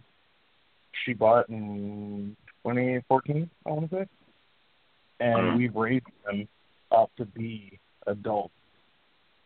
And last year, like I said, they didn't go, but she was a little over three then, so now she'd be a little over four. So I'm hoping that with her size now and her age, that she'll be able to actually produce eggs. But that's just me hoping. If the temperatures get down low enough, I just checked right now. It's 55 outside, but it's 82 in my room. Oh wow. Okay. okay. Albino to albino jag. That's going to be a cool pairing. Yeah. and it's more just for me because I really wanted albinos. We finally got them. You know, we watched them grow from babies, so it'll be cool to see them actually produce. Yeah, the circle circle of life, so to speak, right? Mm-hmm. Yeah. Shut up, you. So I'm not. I'm not saying anything now. But All right, who wants to go next? Who? Riley, what do you got? Um, yeah. Um, well, for me, it's a tie between two for two reasons. One, um, I've got uh, that jungle pairing, and and that thing. Oh man, that female just gets me excited every time I turn the lights on and I look at her. I do a little happy dance just because she's healthy and fat and breeding, and so for me, that is uh, one of them. Just because jungles were kind of the first carpets that really I saw that I knew instantly, like, okay, I like these animals a lot, and I really wanted to, you know, to get into carpets the moment I saw my first jungle. I'm sure there's plenty of people that have that same sort of a story. So to produce some jungles would be fantastic, and and I think uh, if that's all I got, I I wouldn't be terribly bummed. However, the the other pairing that's you know hand in hand with that one is uh, a coastal pairing of uh, a tiger jag to a tiger, and the reason reason that one's definitely up there is my my tiger jag uh, is pretty much my favorite animal that I have. Um, definitely my favorite carpet, but yeah, as far as all my species, she's definitely my favorite just because um she's got some sentimental value to me. You know, I was kind of still learning the ropes. Todd was showing me tons of stuff, and it was just like as a kid in a candy store and you don't know what anything is, you just want to try it all. And he threw this girl in my hands to when she was a bit younger, and he was like, "What do you think about this?" And I was just like blown away. It was like my first time seeing one.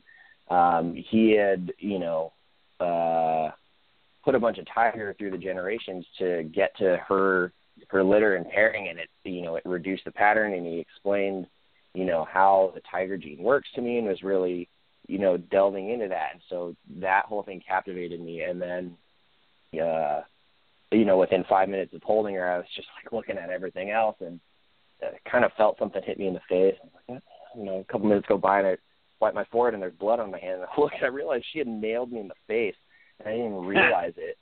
And Todd just Todd was laughing at me. Um, but it was kind of like it was my first moment where I was like, okay, this is what I'm doing. She hit me in the face. I still like her. I'm into these things. I want to breed these.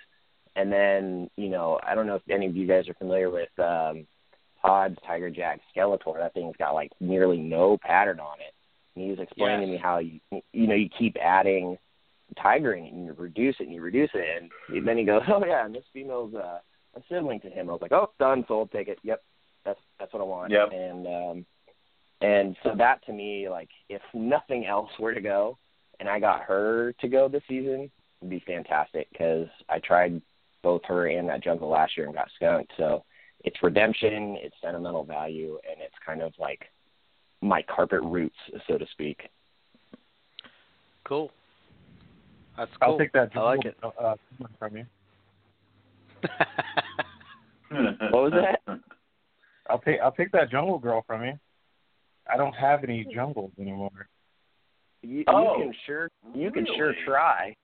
Yeah, over Good my, luck. Over my I- dead body. yeah, Yeah, I got, I got a better idea for you. You could um you could wait and I could uh I could set you up with some of her offspring. Some babies. Yeah. like that, yeah. Yeah.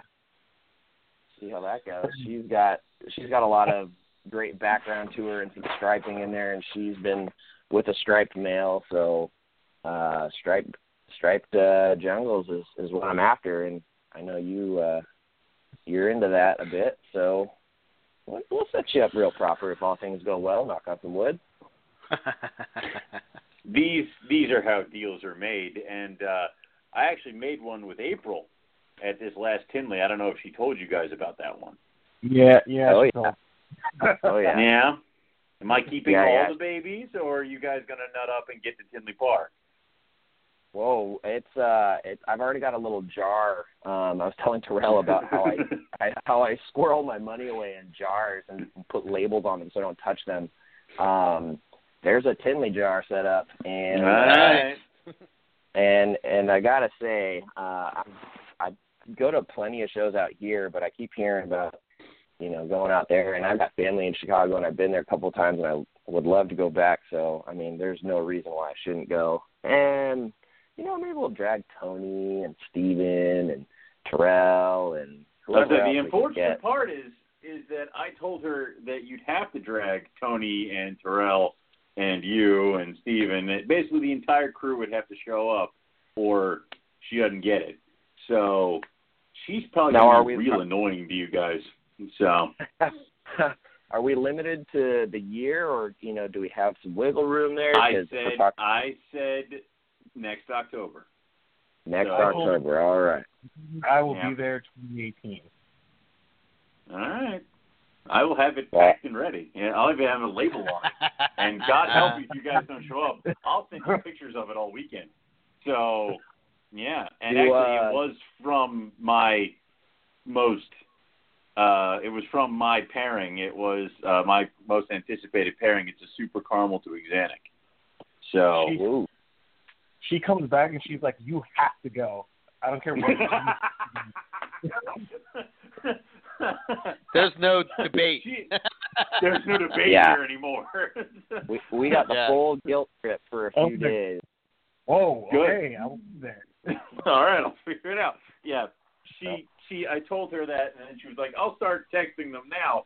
And then I'm like, "I will give you this animal. You can get the entire crew here. You get them all and put them in front of me, and I will hand you the carpet python." So now Right. uh, I, I feel like I'm going to start ticking people off who uh, don't ch- come to Tinley Park. I'm just going to find you and start offering animals to people that I know will annoy you enough to get you to come. So you guys are my first check. So nice. to find a new group Hey, for next year. If April's okay with the bar tab, then we got to do it. That's between that is between you and her, all right? Because bar tabs can get pretty high, but Long Anyway, Island that iced teas for everyone. Oh exactly, Lord. and then everyone's dear. High Yes, end drinks. yes. A few of those will knock me sideways. I'll start giving away shit, but um, That's the idea. of course. But that would probably Yeah. be my most anticipated clutch for the season. Would be my super caramel to my Xanic because this is a super caramel that I produced myself. So she's Okay. my holdback girl, and I've been waiting for her. Um, the other thing is I'm also going to throw Xanax to Tiger because I want to start making some Tiger head Xanax because I want to start really refining an Xanax project that has some Tiger striping into it. And then the other thing is that uh, Kyle dropped off two jungle carpets for me to breed um, for him, and uh, it's a scattershot male, and he's like the most beautiful jungle carpet that's ever walked into my coastal inhabited room, and I'm like, Jesus Christ, this is what everyone was talking about, right? And I I'm like, understand. crap, yeah, I understand now.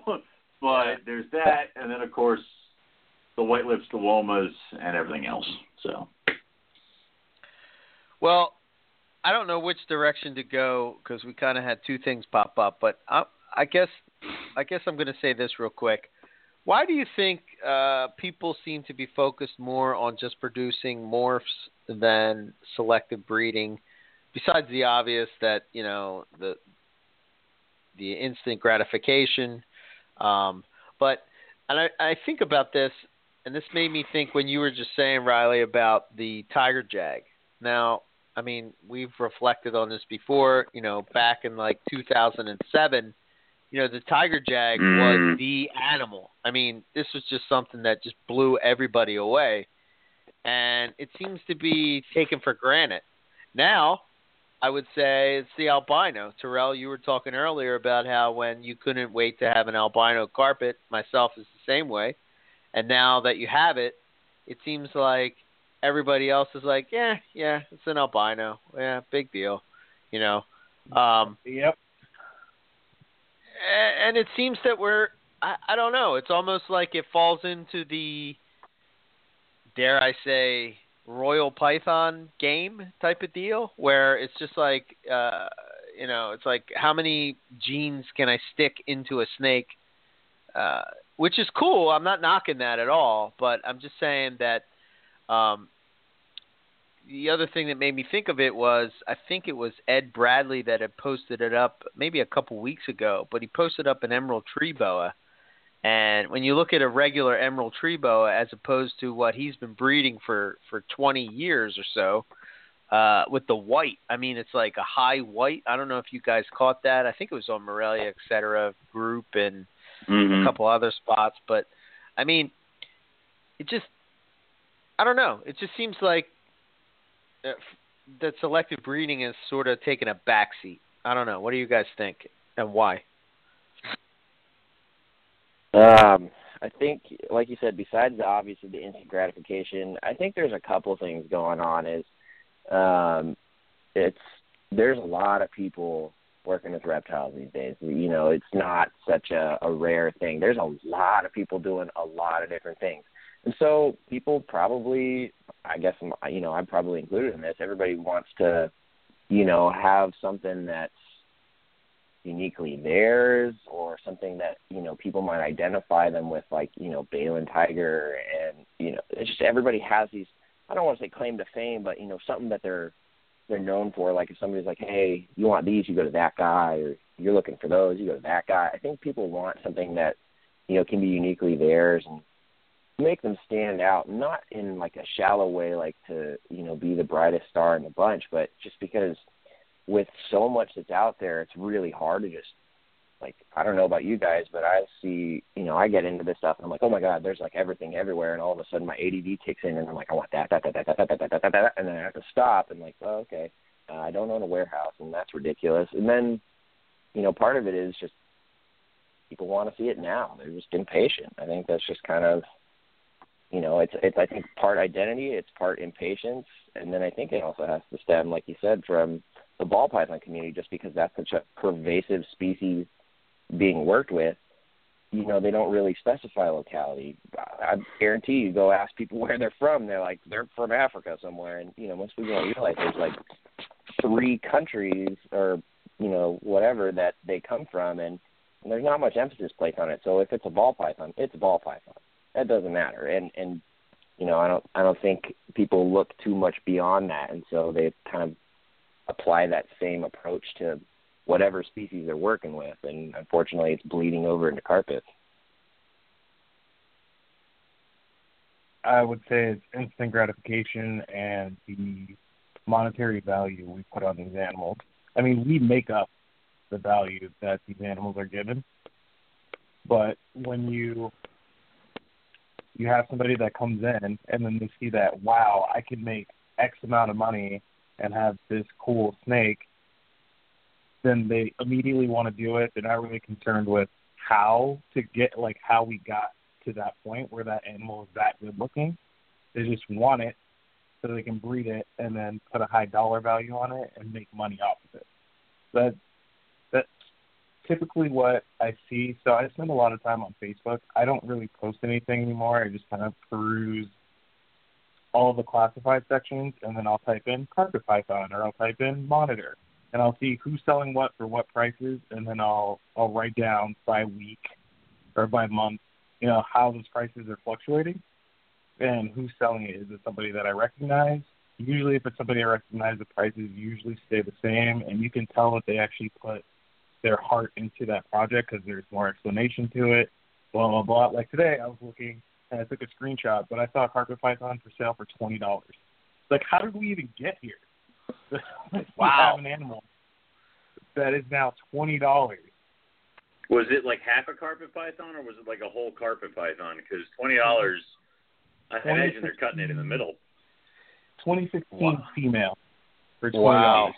Christ. Wow. Wow. So it's like that animal wasn't any kind of morph. It was, I think it was a coastal. I don't remember what it was, but it was a baby. So it was, it hadn't colored up yet. It wasn't showing Uh-huh. any true color. It was a baby. It was like a literal baby. Right. But it wasn't albino, it wasn't axanthic. It had no kind of cool marker that would sell somebody on it. So, I mean, what's the value of it then? Nothing. So then you sell it for twenty dollars just to get rid of it. Wow.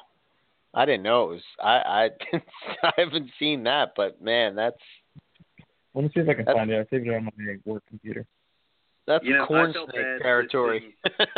Yeah, I, I I mean, I feel bad listing my normal baby carpets for like eighty dollars. I'm like, oh god, that's far too low. And somebody's listening for twenty. Holy shit! So Yeah, it's pretty sad to see. It's it's discouraging, you know, like when you spend time raising these animals for years to actually get them to a point where, you know, you can breed them, you can pick out the best ones and then move on further with that project. When, you know, albinos are popping out left and right. So mine aren't gonna stand out anymore, which I don't care about. I'm doing it for me. But I have other Mhm. projects I could do that with, but I choose not to because it's not helping anything. Like I could have, oh, I could have just heavily fed my super zebra, got my male up, made axanthic super zebras, and then just sold them off as quickly as possible. But that project isn't as important to me as the albino thing, so I think they're gonna wait for another year, maybe the year after. I don't know. I have them, but I don't have to breed them. wasn't there a pair of albino jags for like was it six hundred bucks? It was less than five hundred, I think. It Oh depends my on what God. hour you found it at. Oh, What? oh, it was. Oh, depends on by the depends hour. on what hour. Yeah, uh, dude, that thing dropped. I mean, uh, That, Damn. that guy's got a. Those things are burning a hole through his, that dude's cage, apparently. yeah. Um, I don't want to like. I don't want to like get too Elaborate. deep in it. Um, I know who he is. I don't know him personally, but I know um, that he helps people sell some of their animals, or will come into animals that you know he's just helping move them along, sort of thing, with his business. And you know, I don't want to use the term flipper because that kind of has a negative connotation, and he most certainly is not. He's an intelligent individual who's very smart and good at, you know, what he does in his niche of reptiles. And I don't, I don't mean to say any of this negatively, which is why I'm kind of hesitant to even get into it because I know people are going to take it and say, "Oh, Riley was saying this and that and pointing fingers," and that's, you know, that, that's not my intent. And I've had a rough day as it is. So if anybody does that, you're gonna, yeah, you're gonna really set me off. But um, it's just yeah when you don't work in that particular species it's hard to really gauge the value of those animals even more so and if you're going off of somebody's recommendation and you're not willing to sit on and hold on to them dropping the prices until somebody picks them up it doesn't seem like that bad of an idea from that perspective um it's yeah i, I guess i should just Well, stop right there but Yeah, might as well. But in my opinion, it is kind of a dumb thing to do because six hundred bucks for a pair of albino jags isn't bad, and someone would eventually have spent that money on those six hundred dollar pair of jags. By dropping them even further, you're kind of slitting your own throat here. You're you're leaving money on the table because you're impatient. But that's six of one, and that's my opinion. Whether or not I have no idea who this guy is or what we're talking about but it's just the way the market is in a lot of other things is that people aren't willing to wait. And because they're not willing to wait, they're willing to allow animals to go away for way cheaper than I think they should, where if you just pump the brakes and hold off, you know, the- obviously there are the animals that are going to be worth, you know, $300 coming out of the egg. And then there are going to be the ones that you need to wait till they color up then they're going to be the ones that need to wait to put some more size on it. So every animal will eventually hit the price tag that you want it for. That's why I tend to price my animals what I know they're going to be worth.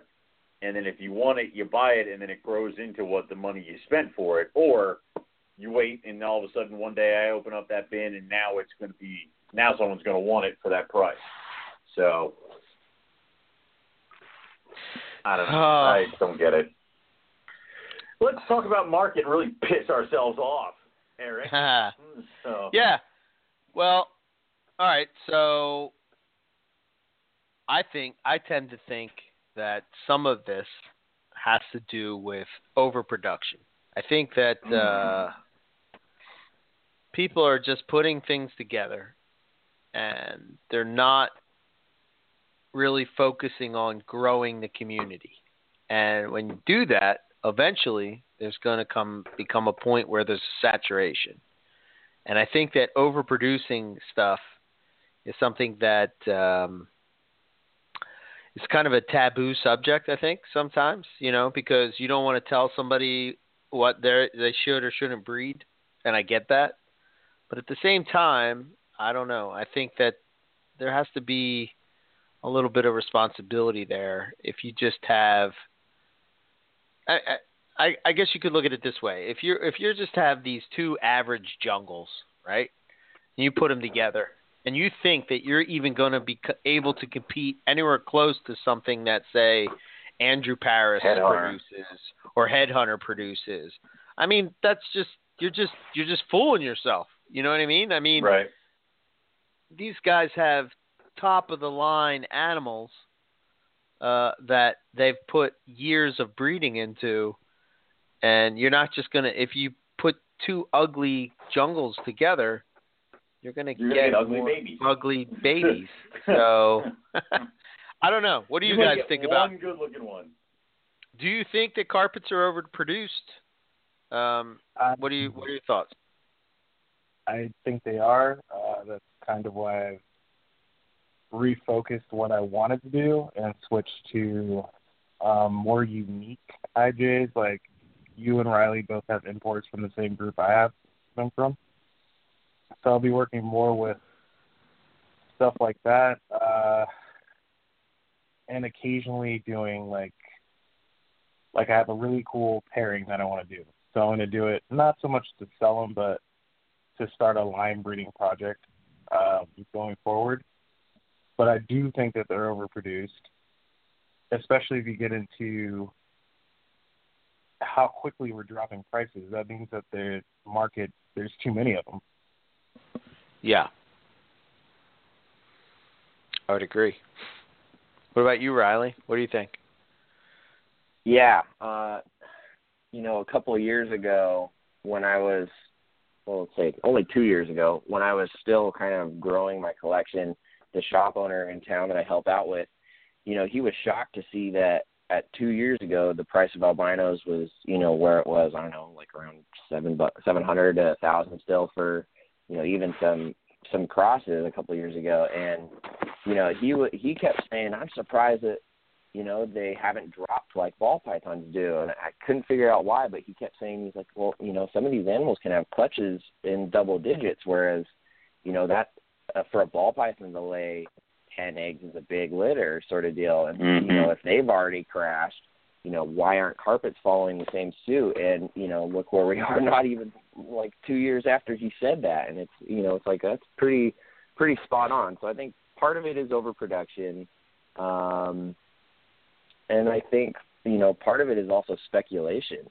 Uh, when somebody who's got you know a hundred thousand followers out of you know the reptile community on some social media platform, and he says something about oh you know carpets are going to drop, or if that person starts selling theirs a little bit lower, it sets off a, a domino effect. I mean, one little negative speculation, and people start losing their freaking minds just because somebody that they consider you know very knowledgeable and and up there in in the whatever topic they're getting at you know they start believing it and taking it as fact. And you know so we do create our own market drops. Now i think everything is going to go in waves and it's going to you know everything has their ups and downs and fads come and go and things will kind of level out as people start agreeing with what's an acceptable price for those uh particular animals. But you know i think um I think it's going to crash if we keep saying it's crashing. If we say no, it's going to retain, and we start pumping the brakes and maybe not breeding every single female we have every year, and you know maybe being a little more calculated and things, I think we can you know keep it from going too far downhill. But who the heck knows? Ah, there's no you know one right answer, and I think it's a convergence of factors kind of come into play here. I mean, Yeah. Travis, Travis, uh, our friend Travis up in Paso Robles at uh, Living Legless, he has some of the most beautiful coastals I've ever seen. No morphs, no nothing fancy, but he's got you know meticulous lineage from Nick, and he's very very particular about the animals in his collection, and it shows. I mean, he's got some some coastals that blow some jungles out of the water. He even sent uh, a photo of him of one of his coastals into our uh, like a, a little chat group that we had going on, and he's like, "I'm just gonna leave this jungle here," jokingly, and I knew what it was because I had, you know, I had seen that animal a few days prior, and it, they're stunning, and that's where the quality is on it. But you know, people don't appreciate that, and you know, the next morph comes out, and all of a sudden everything starts dropping, so everything else has to drop, and it's just a cascade effect, and it's you know, it makes it makes selling beautiful lineage, amazing coastals like that impossible. He's got animals from last year that he can't sell. He can't give them away, and I don't get it. Mm-hmm. So I think it's a lot of different stuff. Yeah. Owen, what are your thoughts? I definitely think that carpets are overproduced. Um, it's just it's one of those things where a lot of people don't tend to realize that if you still have babies hanging around from the year prior, you shouldn't repeat that pairing. I mean, I know you might have loved the pairings, and I know you might have sold like six or seven of them with great ease. But if you still have more than ten from a certain pairing, there's really no need to continue the pairing again for the year. Give the female the year off. Breed the male to a different girl. Do something else. I think it's a lot of the I only have this pair of coastals, so I'm going to keep breeding this pair of coastals every year. But why? So it, it just the way it goes. As far as price dropping, it's dropping all over the place because people are searching for the next ball python thing. And I've actually been approached by several people that want to know if carpets is the next ball python thing. And they don't like the answer I keep giving them, which is there is no next ball python. That was a one off deal. You found a perfect snake that could fit in a perfect drawer. They could breed with 10 females that was from a country or from countries that didn't have any exportation laws, so you could bring them in by the thousands and didn't have any genetic mutations until you started breeding them in captivity. So, no, there will be no next ball python. That happened. It's done. So, um, as far as carpets being overproduced, uh, it's a thing. It totally happens, and you can obviously see it when it comes to the slashing of prices and how quickly a price of a morph will drop. This is nothing new though. Um, you know, there weren't that many people interested in carpets, and even then, they were still overproduced. But as more people got into it, the demand for more carpet pythons kind of met with how many animals were being produced. I've never, ever actually sold out every single baby animal that I've produced in one year before the, the following year's babies are hatching. Um, the good thing about carpet pythons is they don't color up until they're about a year old. So a lot of times I'm selling last year's babies while this year's babies are growing up. So there's a plus there, but it kind of just comes down to that know how many animals you can handle and know what animals people are going to want and you won't overbreed. Like I if I could, I could probably take my caramel jag and breed him to every single female I got but why would I do that? I would have just caramel jags, and I still have caramel jags from last year, so there's really no point. He's going to one female, and if they don't breed this year, I'm not going to cry over it. So, I mean, that's kind of why I've spoken with Eric about this for a few times. I have the carpet pythons. That's why I'm also building new projects to play with. You know, the colubrid projects, um, the womas, the white lips, things like that. Other animals, just so you can breed them too and you can have a little bit more selection on the table. Man, I got I, I got a lot of things going through my head when it comes to this type of topic, but let it all out. First, I would say that everybody knows for the most part that I'm taking this breeding season off. And although yeah. I would say 85% of it has to do with my move, you know, and not wanting to mm-hmm. stress the animals out. I would say that the decision is much easier to make when um, I don't know if I, you know what I mean? Like I just, to me, unless you grow the community larger and get more people wanting to get a carpet python, I think that sometimes it's, you know, the overproduction of animals is, I don't know. I just need to me personally, I just need a, a pause, a, a break uh, from from this, put it together, and really get my passion flowing again for the animals, and and and that's where it started, so to speak. I think that when it comes to at least when I was getting into carpets, it seemed like there were certain people that had certain animals, and you knew these animals, and you wanted something from this pairing. I think somehow we lost that, and I want to see that come back.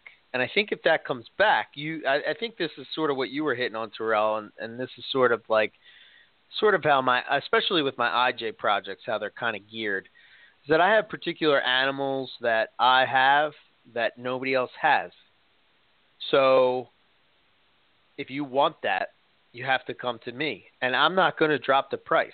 Like uh, one of the reasons why I haven't moved any poison ivy babies is simply because you're not going to want to pay what I think they're worth. And I'm not saying that they're thousands of dollars, but I'm not selling them for what did you say that carpet was? Twenty five dollars? Get the hell out! Twenty five dollars, yeah. You know what I'm saying? And you get a free leopard gecko with it. Come on. Oh my Um, God! I, I didn't know. Um, whoa, whoa, whoa! I did not know it came with a free leopard gecko. But that's a I'm game gonna changer. buy me. Oh, it is. yeah. All right. That's like a forty dollar value now. Okay, for twenty dollars. Holy crap! Yeah. Um, And I think I mean you Leopard bring up geckos are the new ball pythons. yeah there They're all, they are. They totally I are. mean, we really are actually. Well, no. The scary thing is, is when was the last time you saw a wild type leopard gecko at a show? What does that even look like? It looks like a leopard because that's where they got their name. Hmm. I know, right? So, and I, I said that to Eric, and Eric said the exact same thing. What do they look like? I'm like, they look like a goddamn leopard and a gecko. So and that's exactly it. They've been bred so much, no one's breeding wild type leopard geckos anymore. They have to go out and find new localities to make it interesting. So that's, I think, unfortunately, where some snake species could be headed. So go Yeah, on, Eric. well, I I'm- you. I'm sorry. Go ahead, Riley. I was gonna say I uh, I jokingly, but the more we get into this, I'm kind of serious about it. Um, I only have two ball pythons, and they're both uh, wild types, classics, normals, whatever the hell you want to call them.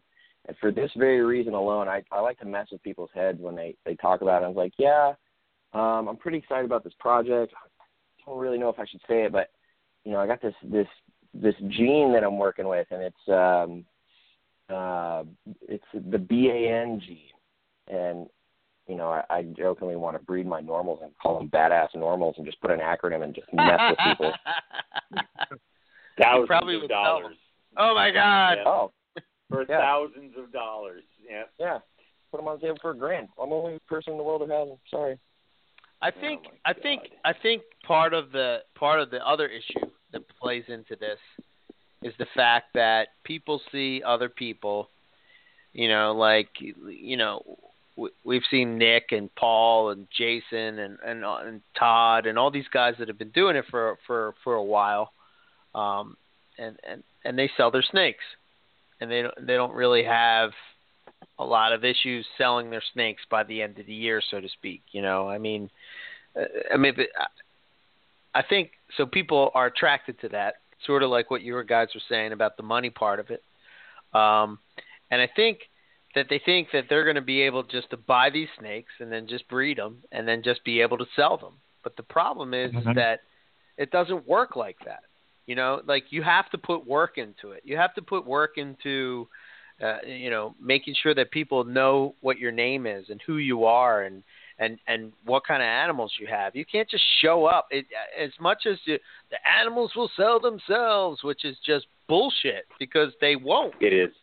You know, No. they just won't. Um, They'll sit there. you know, okay, you could so have. here's The, really where we- Oh, go ahead, Eric. no, no, no. Go ahead. What are you going to say? we, we were talking about that exact thing because we were talking about, you know, people come in, they see the prestigious names have this animal, your animals look like this, so they buy from this particular person. and they continue Uh-huh. to buy from this particular person, and then they Mhm. breed them, and they're from the same person, and they try to sell them on like as their own animals. But it's like if if I Well- saw them and I knew where those animals came from, why wouldn't I just buy them from the person that you got them from? Correct. I don't I don't know who you are to actually be like, well, yeah, I can trust that guy and then buy him from you. Even if I did know who you are, why would I buy it from you? Why wouldn't I just go to the source? I You know, just I mean, it just- exactly to the source. Yes. That's that's why you need some different projects. You know, it's okay to buy one animal from one person and then buy an animal from a different person because if you just keep buying brother and sister from breeders, you're not going to have anything different. And, and I've had it where I've produced tigers from my Balin line animals and then had to set up a table next to Jason Balin and try to sell my Balin line tigers next to Jason Balin like and they didn't right there. sell well. So right from I mean, exactly. Why am Yeah. I going to go to you? The guy's right there. So Well, I think I think part of that part of that has to do with the fact of, you know, you want bragging rights. I think people want bragging rights. So is it going to sound better that oh check out this tiger and I post it up on Facebook and it's like oh who produced that oh Jason Balin did and people are going to be like oh that's fucking awesome or is it going to be like oh who produced that oh Owen McIntyre oh big deal you know what I mean fucking awesome. Oh. wow, I I, I know didn't mean it. with that one. I'm Uh, sorry. well, I'm just saying because you said you were next to the table. But what I'm saying is, is that the person that doesn't know you or doesn't know him, they, they, they want the bragging rights to be able to say, "Well, my Oh, yeah. animal is a Balin line tiger." You know what I mean? It's Uh, like, and we've talked about that. There's always the people who come up to the table who say more last names ever than than their own. It's like, oh, I crossed my Balin line animal with my Mojo line animal with my Howard line animal with my this line animal. I'm like, how many animals did we just talk about? Because all I heard were last names, and I'm pretty sure there were only two involved. So that's the that's a lot of definitely the bragging rights tend to come through. But That's probably you should my also be proud of your own stock. I mean, that's why I'll I just throw up tigers, and I won't tell you who produced the parents until you ask me. It's like Mhm. these are my tigers. I made them, and then they're like, oh, what line? Oh, they're Balin line. There you go. That's smart. Now, see- thank you. see, this is where, well, this is where we go back to the question at the beginning. Is like, how do you label your animals? So, you know, I've struggled with this with citrus tigers. At some point, I just want to put tigers on it and not be locked into the citrus tiger. But the problem I have with that is that I don't want that to be. I don't want somebody to come along and think that you know that lineage go is is a hundred percent back to the original line of tigers. You know what I mean? right. So it's like right.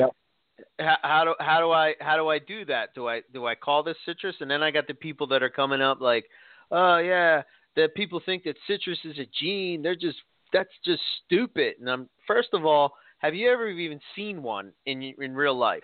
So like, if you haven't seen it, then you need to shut the hell up because, I, you know, I, I oh, and you've seen them. You've seen the ones that look have. this way, and you've seen the one Yeah. that looked that way. And I think that if you saw, you would see, okay, well, whether it's a gene, whether it's polymorphic, whether whatever you want to call it, It's there's different. something there. You know what I mean? Yeah. It's like you call Exa- a red exactly. coastal a coastal, a red coastal, Well- and you don't just call it a red co- or a coastal. Why do you do that? Because because there's something else there.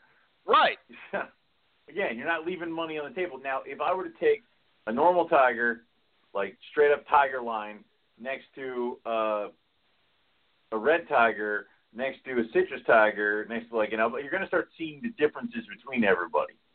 So, yeah, I've seen enough tigers to know that with the citrus tigers, there's something else there, and that you can't just label them as tigers as much as you'd like to because of the fact of their lineage plus the something else that is there. but So- also I'm not saying that it's some magical new gene. You know what I No. mean? So There's like kinda like a- telling it like it is.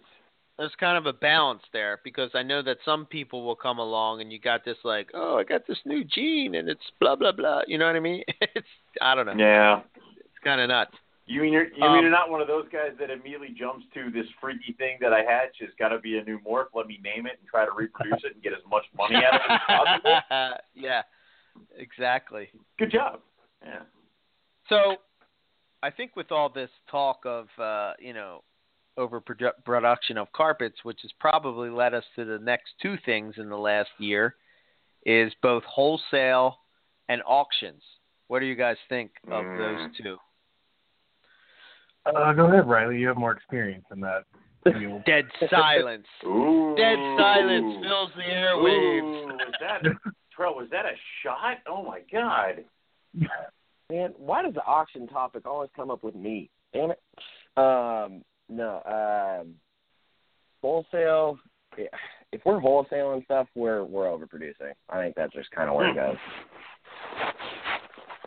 I, I, you know, and that that goes back into the misrepresentation. Like, if you're wholesaling them, how are you going to guarantee that the people that are going to turn around and sell them are going to accurately represent that animal to those to the next buyer? And you know, to me, that is just like if if I'm producing carpets that I can't sell, um, you know, and say I've got the customer base already for it, and say my name is much more widespread and this and that, and they're still not selling, you know, that that to me is a couple of red flags right there. So I don't know. I hope I never get to the wholesaling point. Um, that being said, this year I did wholesale off a couple rainbow boas just to, you know, open up some space because I was not prepared for 34 babies in one litter. But um, but uh, yeah, that was wow. I actually just sent off the last pair of those the other day. But um, yeah, I mean, like if we're wholesaling them, doesn't that doesn't that mean we've got too many of them? I mean, yeah, sure, some people are going to wholesale some stuff just to you know be done with it, and they don't really care too much. I'm sure, but I don't know. And then auctions, it's kind of in the same thing. Like unless it's you know for good intent, it's like what else am I going to donate to this auction that's you know benefiting USARK or a victim of a tragedy or something like that. Like I, I think those are a little different, but um, you know, it's kind of it's a touchy subject. Um, I don't know. I think if we're getting to that point, we really need to start looking back and and asking ourselves are we doing this the responsible way? Are we overproducing? Should we maybe take a year off? Like, imagine if the entire Morelia community took a year off, what that would do to the market. Uh, I want baby 2016 uh, albinos. Man, I'm sorry, they uh, they skipped a year, and by they I mean everyone. So you get what you get. Like, imagine if we limited the you know the market that way.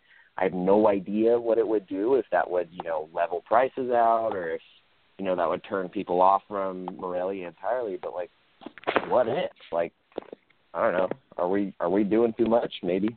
So, tough call. Right. Terrell? So as far as wholesale, um, why are we wholesaling it? Are you fulfilling a obligated order to like a, a dedicated reptile shop that happens to buy from you when you have large clutches, or did you produce more animals than you want to actually take care of and want to waste the time trying to sell, so you're just getting rid of them?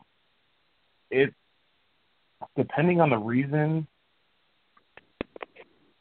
there there's pros and cons to it that I can that I can see for doing it. I've never whole, whole I've never done any kind of wholesale, but I was telling Riley earlier that when I had uh babies from last year, I was going to wholesale them so I could get supplies and then I didn't end up doing it. So I've thought about it before, but I've just never actually done it. And as far as auctions, I'm with Riley on that. If it's for a good cause, then that's fine. Like uh in January at the Pomona show, I won an auction for some probably wholesale uh plated lizards.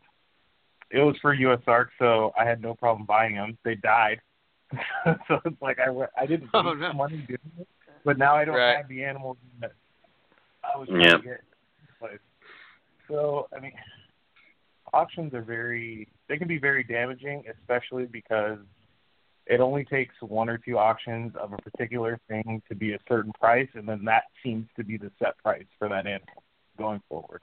It's like, well, I saw it on auction for this, so this is what it now is. When in reality, it's not true. But you can't you can't really stop it. Right. Owen. Yes. anyway, um, what I feel about auctions is you're pretty much limiting yourself. You're, you're cheating yourself. Again, you're leaving money on the table because you're impatient. And is that because you bred too many of them? Probably. So now people will come back and say that you can set a uh, what the hell is it? Reserve. Like reserve. Yeah. So hey, the reserve's two hundred dollars, but okay, now you're automatically saying that no matter what, you believe this animal's worth two hundred dollars. You're hoping to get more for it, but it's worth two hundred dollars. That's your reserve. So now, if say that animal doesn't sell at the auction, and you take it to a show, and you try to sell it for two seventy five, which is what you originally priced it at, nobody's going to want it because they saw it online for two hundred dollars. That's where we're going. So what you're doing is you're you're trying you're set you're setting the basement.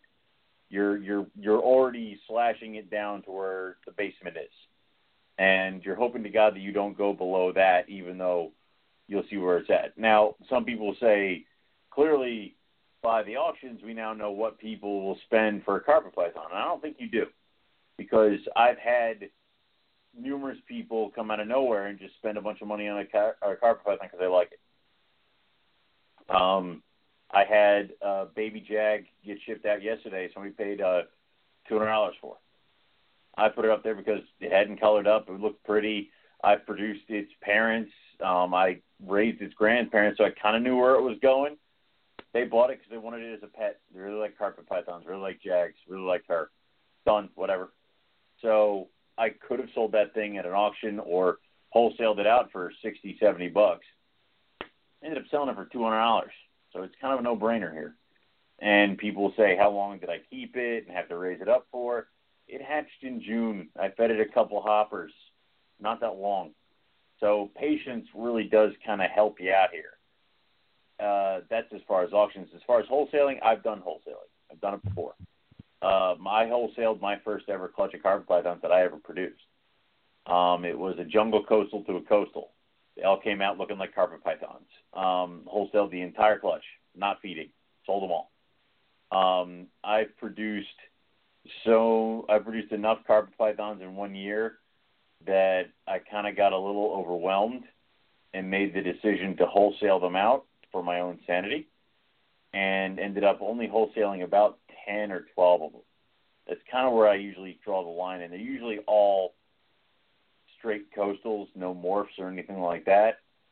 So I know that they're going to be sold at some table for like 60 bucks, 70 bucks is what it is.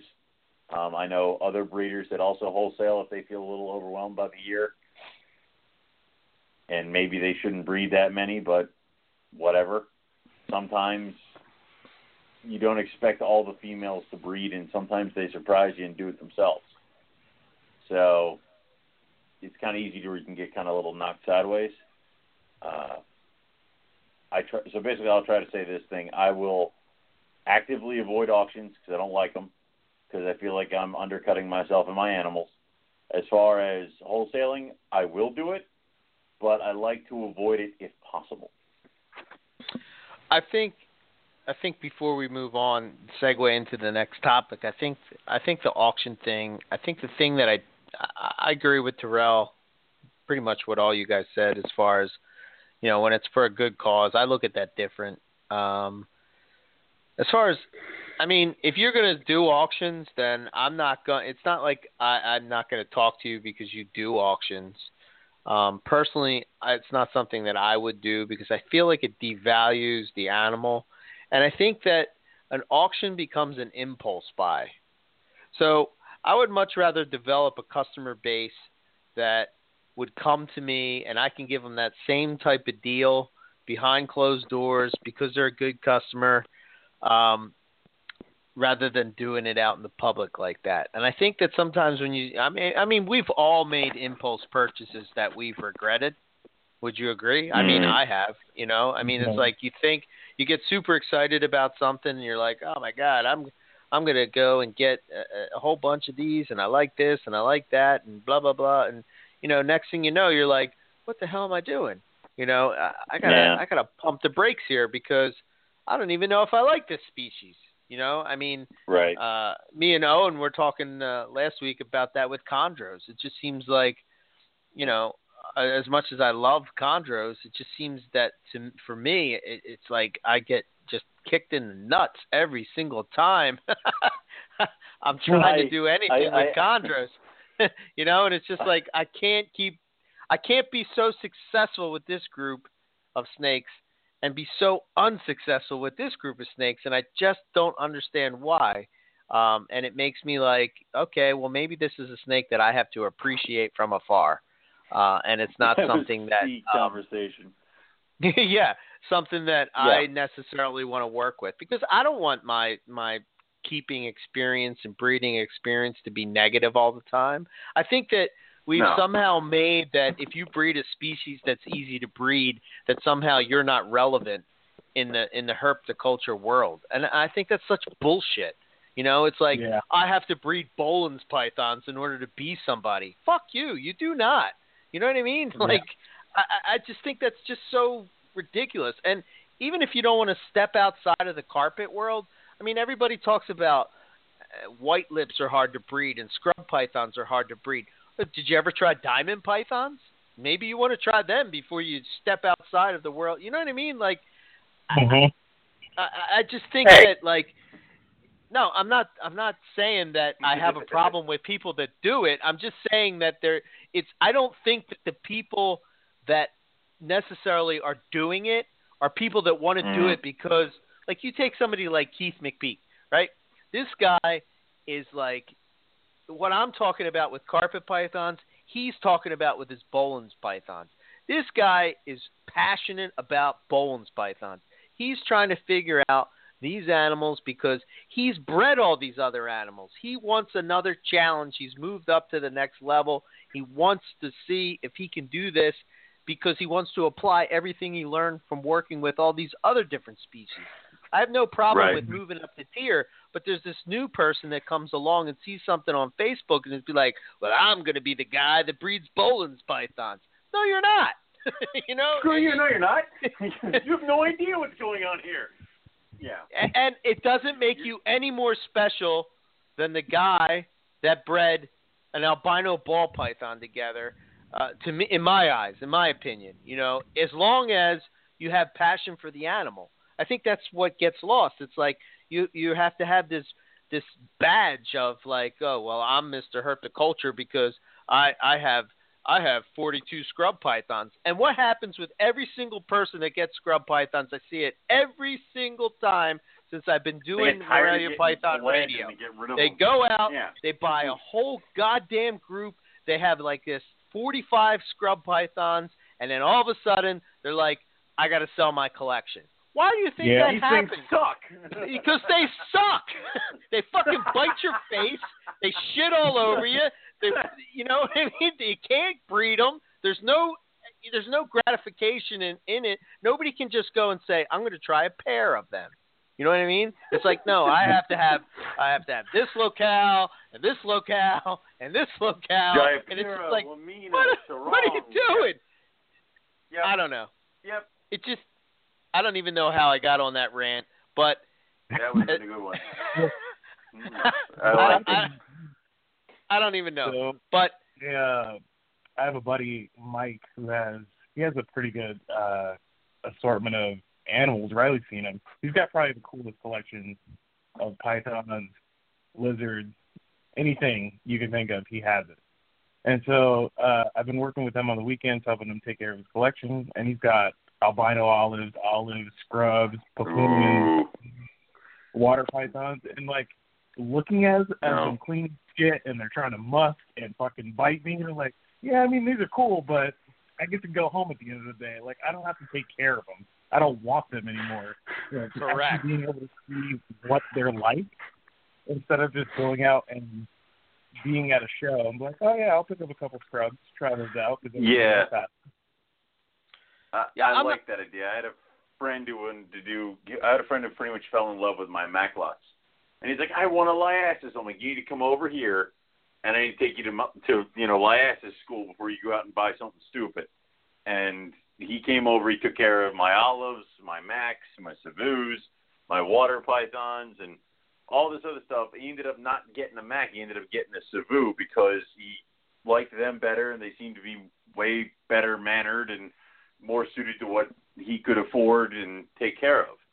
So, and that was he tried to buy like three or four Macklot's pythons before he came over.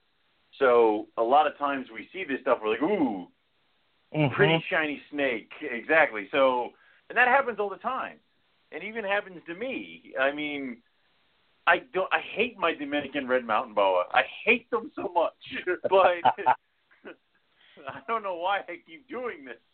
But it, it just it happens. They're cool. They're pretty. And then after a year or so, you could totally despise them. I mean, and that was the conversation Eric and I had as I, I, I uh, we were talking before the show in the pre-game, in the pre-show show. I don't know what the hell.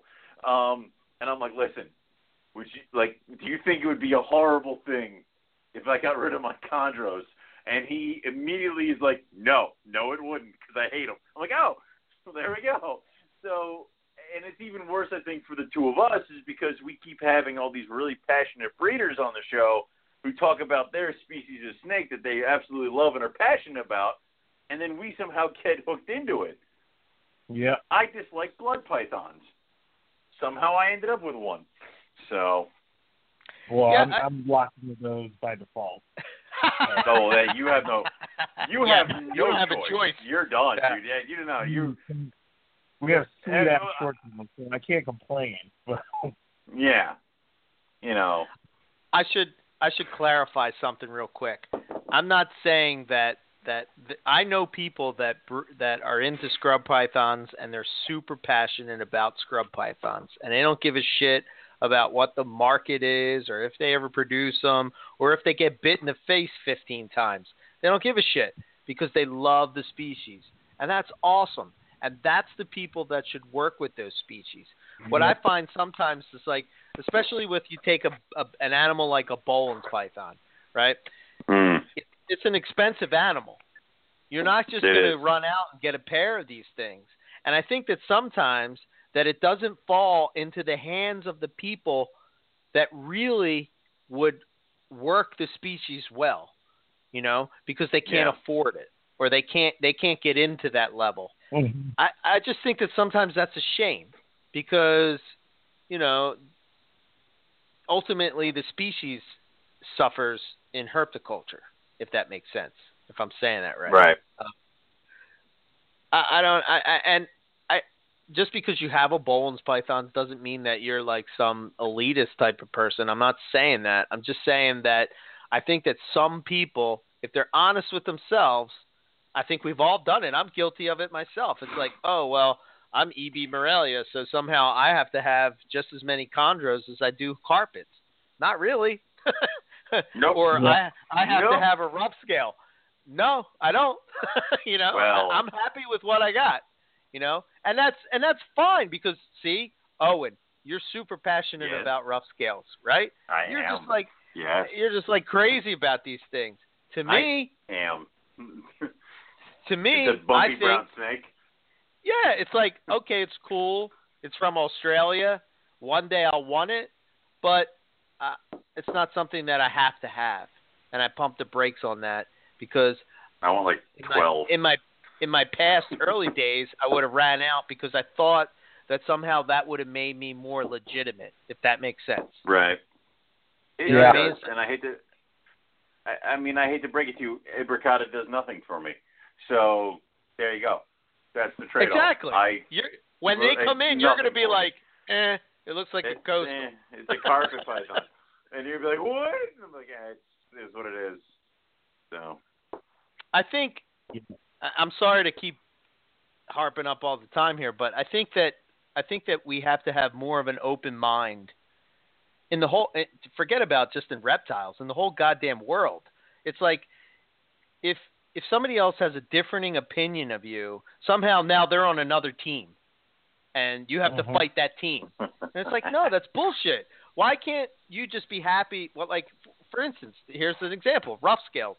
I'm happy that Owen's super passionate about rough scales, but that doesn't mean that I have to like, well, uh, just like he just said, well, like, oh, well, you don't like Imbricata, so you must be a moron. You know what I mean? And he's like, oh, well, you don't like rough scales, so you must be a sucky keeper. You know, it's just That, like that that that is actually what I'm like, and I've said that numerous times. But yeah. yeah, I don't know why I just can't celebrate the fact that, you know, oh, Owen is super excited about this species. Why are you super excited about it? And then maybe because he's super excited about it, maybe it will get me super excited about it. And maybe I'll get one. And then who knows, maybe I'll be just as super excited about it and maybe I won't. You know, I think I think that's sometimes where we miss the ball is that, you know, instead of trying to copy what everybody else is doing, my famous line, "You do you, boo," type of deal, and you you focus on what you're doing in your snake room, and I think everything else will fall in place. I don't know. What do you guys Yeah, think? you'll I'm, be- I'm done talking. you'll be fine. Good. I agree. I agree with that entirely. I think uh, a big thing that would keep people from diving off the deep end like that is getting pulled under somebody's wing and getting to experience their collection in some variety and learn from that before they go out and jump into things. And Yeah. um I had a moment where, you know, like 4 years ago, um I felt that where I was like, you know, getting the the real excitement and after I was like, "Oh my god, I can keep all this and this and this and it it only takes this much space." And you know, I was I could I could feel my gears going and like I was about to just take off, but I guess uh it didn't really go too deep for me because working at the zoo, I see everything and at first I'm like, I want all of this. I want monkey tail skinks. I want Australian trail dragons. I want Oh you know, I want uh shoot, what else do we even I don't know. I want freaking caiman and turtles and this and that and milky frogs and uh bull snakes and hognose and everything. But you know, after a couple months of doing that, um, you know, the novelty of it all wore off and I was kinda like, Eh, I'm glad I'm glad I didn't go spend twelve hundred dollars on a monkey tail skink because after you get bit by those things like three times and you start have to plug holes with super glue, that sucks. And uh yeah, I'd rather just Yeah. leave those there. So Ouch. Oh shit. Um, yeah, I got nailed by one of our big females the other day and I wasn't even looking and that sucked.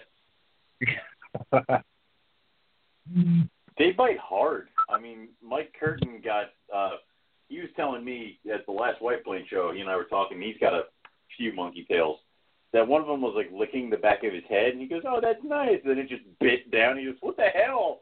So it just like bit on the back of his head, and he had this really nice kind of V-shaped marking from where the thing kind of just bit Mhm. and held on.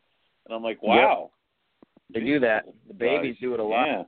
Terrell in April came to the zoo and I was showing him some babies because we had twins last year, and uh one of them was already noticeably friendly, the other one was not. I went to go grab the friendly one off the wall, and it left off the wall, latched onto my thumb while they were watching, and took the most gnarly hole out of the tip of my thumb, and everybody had a wonderful time laughing at me bleeding.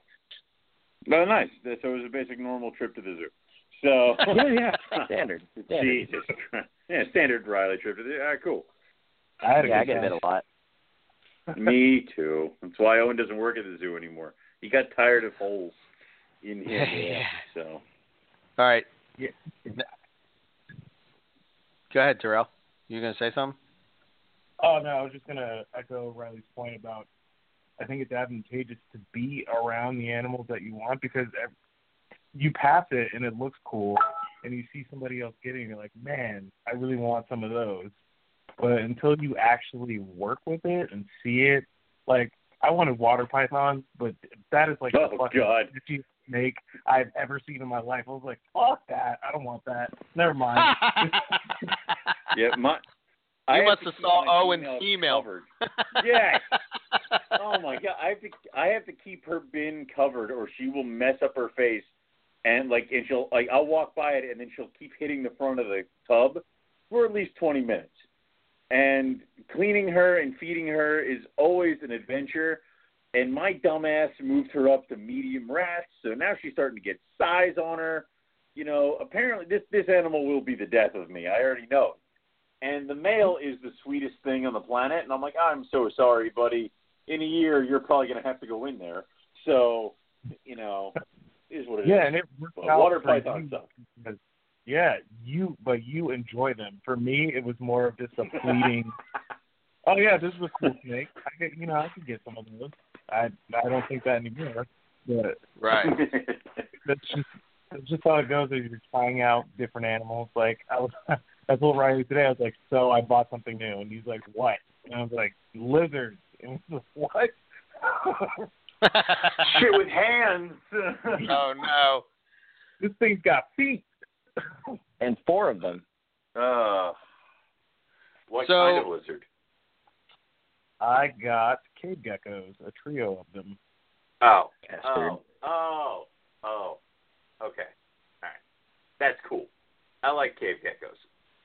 I thought we were Those gonna go are like pretty. cro- if we if you had said croc monitor, I would have been like, well, this will be the last time we speak to Terrell. So yeah, I don't know. He might be able to He's wrestle got- one of them, man. dude. You remember the croc at Andrew's place? No, no one wrestles crocs.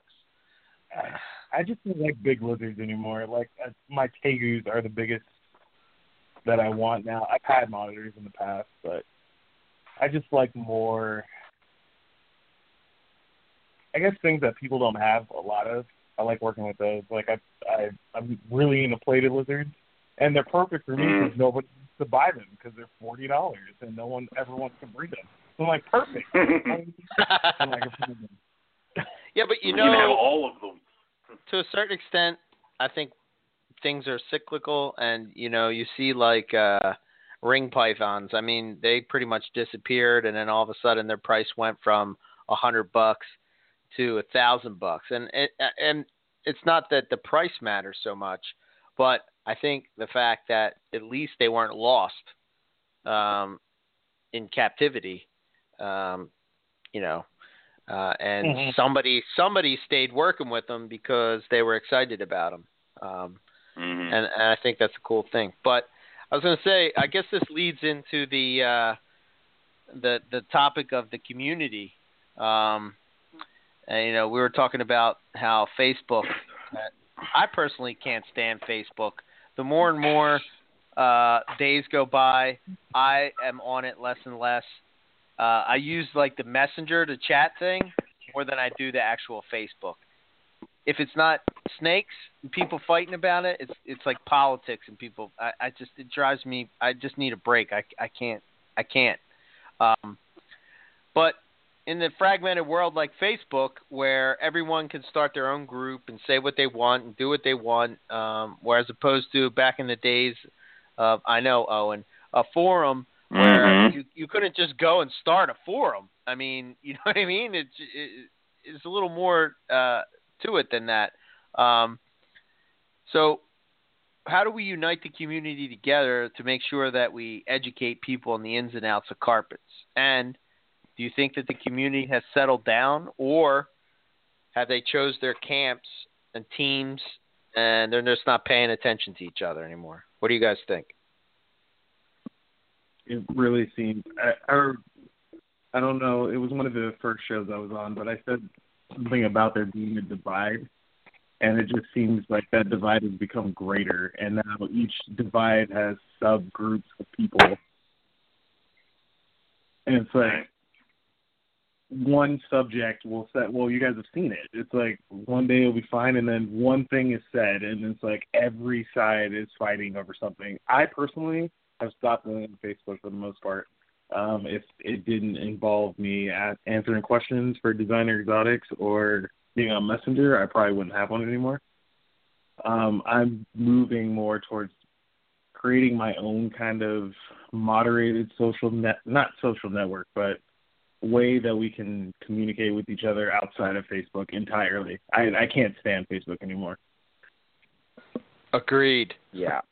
death to Facebook. I, you know, damn it, it it's it's bad because it's good and good because it's bad. I mean, it's the easiest way to remember people's birthdays and stay connected with you mm-hmm. know college roommates and stuff like that. So there's utility in it. Don't get me wrong, but man, keyboard warriors came up fast, and god damn it, I hate people like that. And you know, like Terrell said, if it weren't for you know the my Riley's Reptiles page and being able to keep in touch with people that I might not have your phone number, goddamn right I would get rid of Facebook. Like, dude, sucks so hard, and you know, it's yeah, everybody sits there and can swing a big axe, but everybody's a goddamn expert, and it, dude. I don't. I think Facebook is beyond saving. I think uh is yeah, it's gone. Um, I think we just the only way to stop the drama is get off Facebook. Yeah. What about you, Owen? Uh, necessary evil. Unfortunately, it yeah. is the top leading social network. Blah blah blah blah blah blah blah blah blah blah. Everybody's on it, including you know all the way down from my father and stuff like that to you know reptile people. I talk to Eric and Matt probably almost on a daily basis through it. Um, it makes everything exceedingly easier. Rogue's Facebook page uh, keeps me up to date on that. Uh, pick of the week. Plus, it's really easy to kind of just notice what the hell is going on around the world. Where a forum would totally did that. Uh, you know, MP was definitely that. Um, Facebook just brings my reptile community and my personal life all in one handy dandy place. Um, I will admit that the keyboard warriors are a little bit more brazen when it is on a Facebook as opposed to a forum. A forum kind of almost feels like you need to to earn your spot to speak and be a total jerk. Where Facebook it doesn't matter, you know, which that could just come from it being your own personal thing and you being anybody is able to create a page, and we already covered that. So, uh, as far as I go, um, I don't post too much anymore. I mean, I'll post a picture up on the pick of the week every once in a while.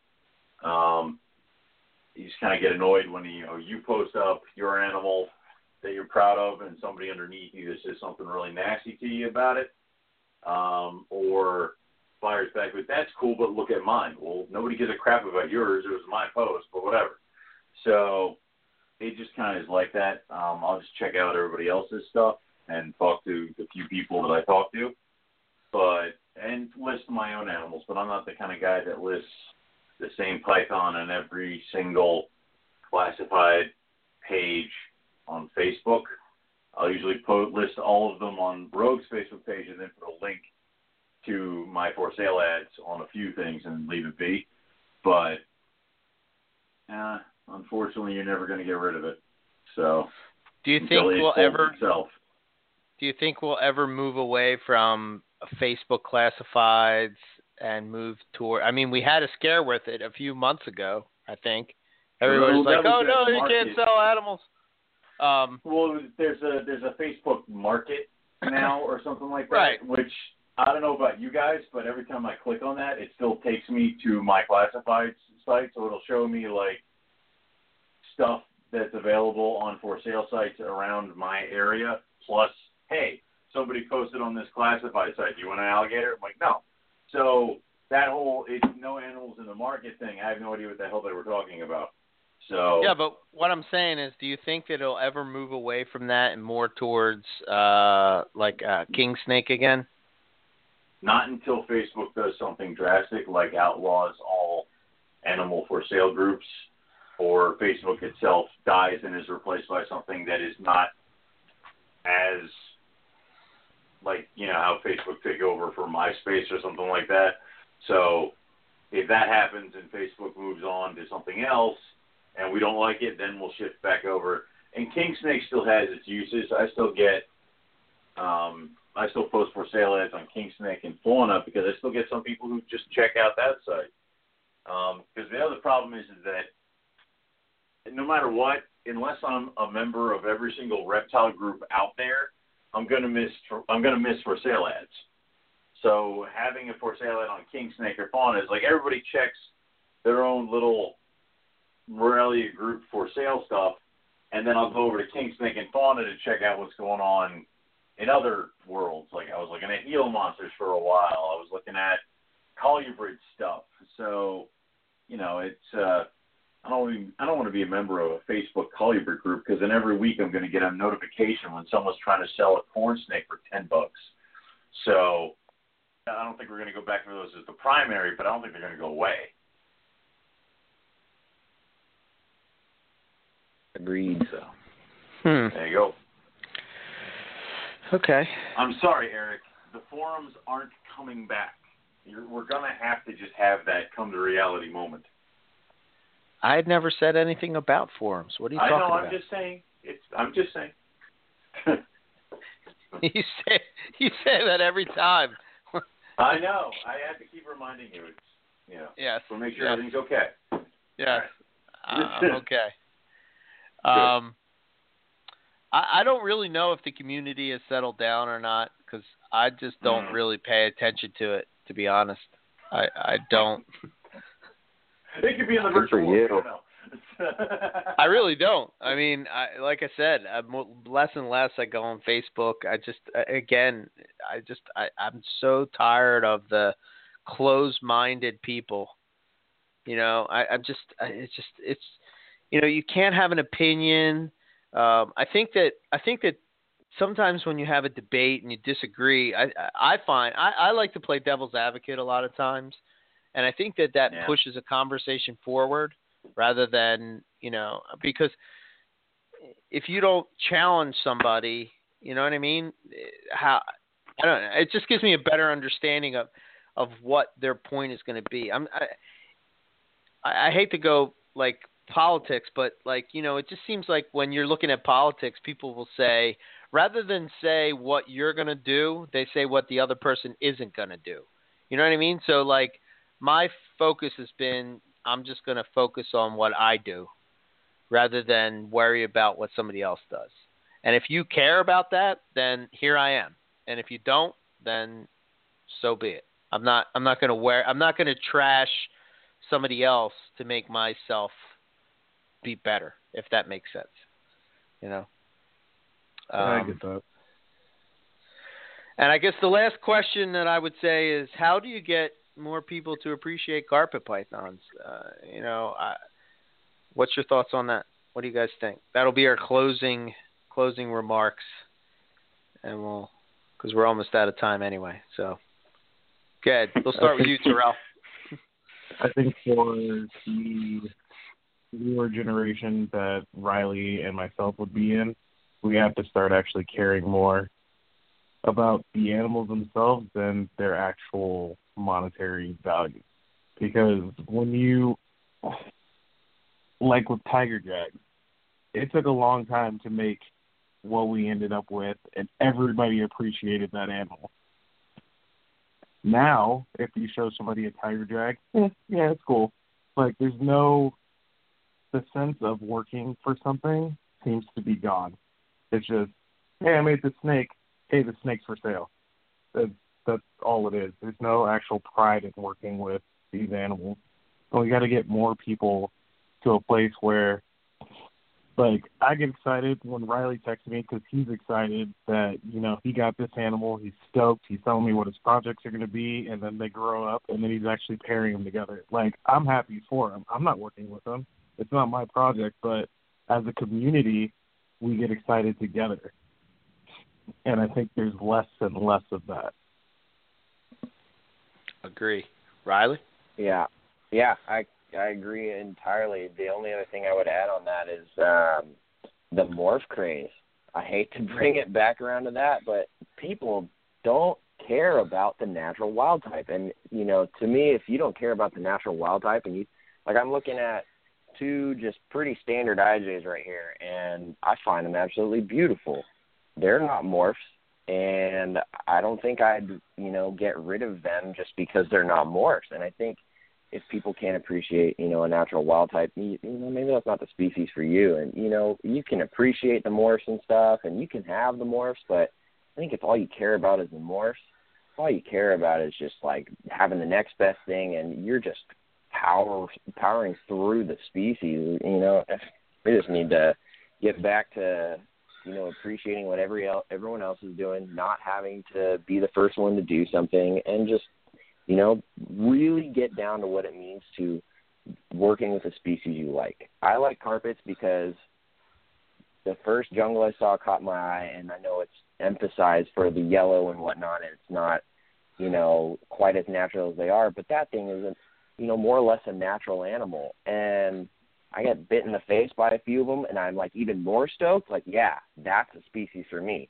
If I'm getting nailed by an animal, I'm like, screw this, I'm done. You know, it's like maybe that wasn't, you know, the animal I'm ultimately passionate about. And I think people really need to look at what they're working with and really ask themselves, like, is this something that I like, or am I in it for different reasons? I think that's kind of where it comes down. Cool. Owen? Owen? Did we lose Hold Owen? on, I muted. I muted myself. Hold on. anyway, um, what I think you need to do to get more people drummed into up into the community is obviously start a podcast and open up something called Carpet Fest. And after you've done these things, you can sit back and go, I've done shit to bring people in the community. There you go. But no, um, it, it's just to get out there and talk about it. Be excited about it. If you're not excited about it, get the hell out. You know, if the, these are the animals you really want to talk about, bring them to a show. You know, sit down and when you're trying to sell your babies, bring one of your adults, but don't just let the adult sit there. Break it out of the adult container. Let it kind of slide around. Talk to people about it. Get people enthused about it. Let them pet it. All that other stuff. Do educational programs with the carpet pythons. Uh, talk about other people. Talk to friends. Get to know other people in the reptile community. Um, my friend Andrew, one of my very best friends, totally breeding monitors, totally into monitors, doesn't really like snakes too much. Bred boas, he's had enough of snakes. He says that when I produce rough scales, he wants a pair because I kept I let him raise my roughies for like a month, and he's like totally in love with them. So that just happens. So you, you do that just by talking and being passionate. If you're not passionate, figure something else out. Yeah, I think uh, my thought would be um, it's up to the guys that have been in it a little longer um, to make sure that they stay as stoked about it as they were a long time ago. And I think that if you do that about certain things, um, then other people will be excited. You know, if they're into carpet pythons. But I think I think when we focus on negativity, I think sometimes that turns people away. Um, that may have because I think one of the things that originally brought me to carpet pythons was not just the snakes, but it was like this added bonus that the community was so awesome. You know, you would go on other forums and you know there would be fighting about you know all these bullshit stuff, and you would go on MP, and although there was debates and sometimes very heated debates, it was always about the animal and you know um, how to take care of it, how to breed it, different thoughts, whether it's pure or not pure, all these things. Um, I don't know. I, I just think that sometimes, just like I think you said, Terrell, about the tiger jag, is you know a while ago that was an awesome animal, and I think that sometimes we take that for granted. Um, I remember a dream was to have an albino, and now that we have it, where I have it, you know, I'm just as excited about that, you know, as I was back when I first, you know, wanted one or saw one. Um, I mean, a huge majority of my collection is just IJs, and I'm telling you, man, in 10 years from now, 15 years from now, people are going to be looking at IJs like they look at jungles, and you know, everybody everybody discounts them. But I'm telling you, man. I mean, I know Terrell and Riley are with me. Um, oh yeah. But the the selective You'll- you'll breeding that's going to be this. put into them, and you know, I mean, with a jungle you get two colors. With an IJ, you get a little more palette to work with, and um, Yep. there's tons of potential there. Um, hmm and it's not even a morph. It's not even a morph. Just some selective breeding, um, and I think that we have to get back to those kind of the pro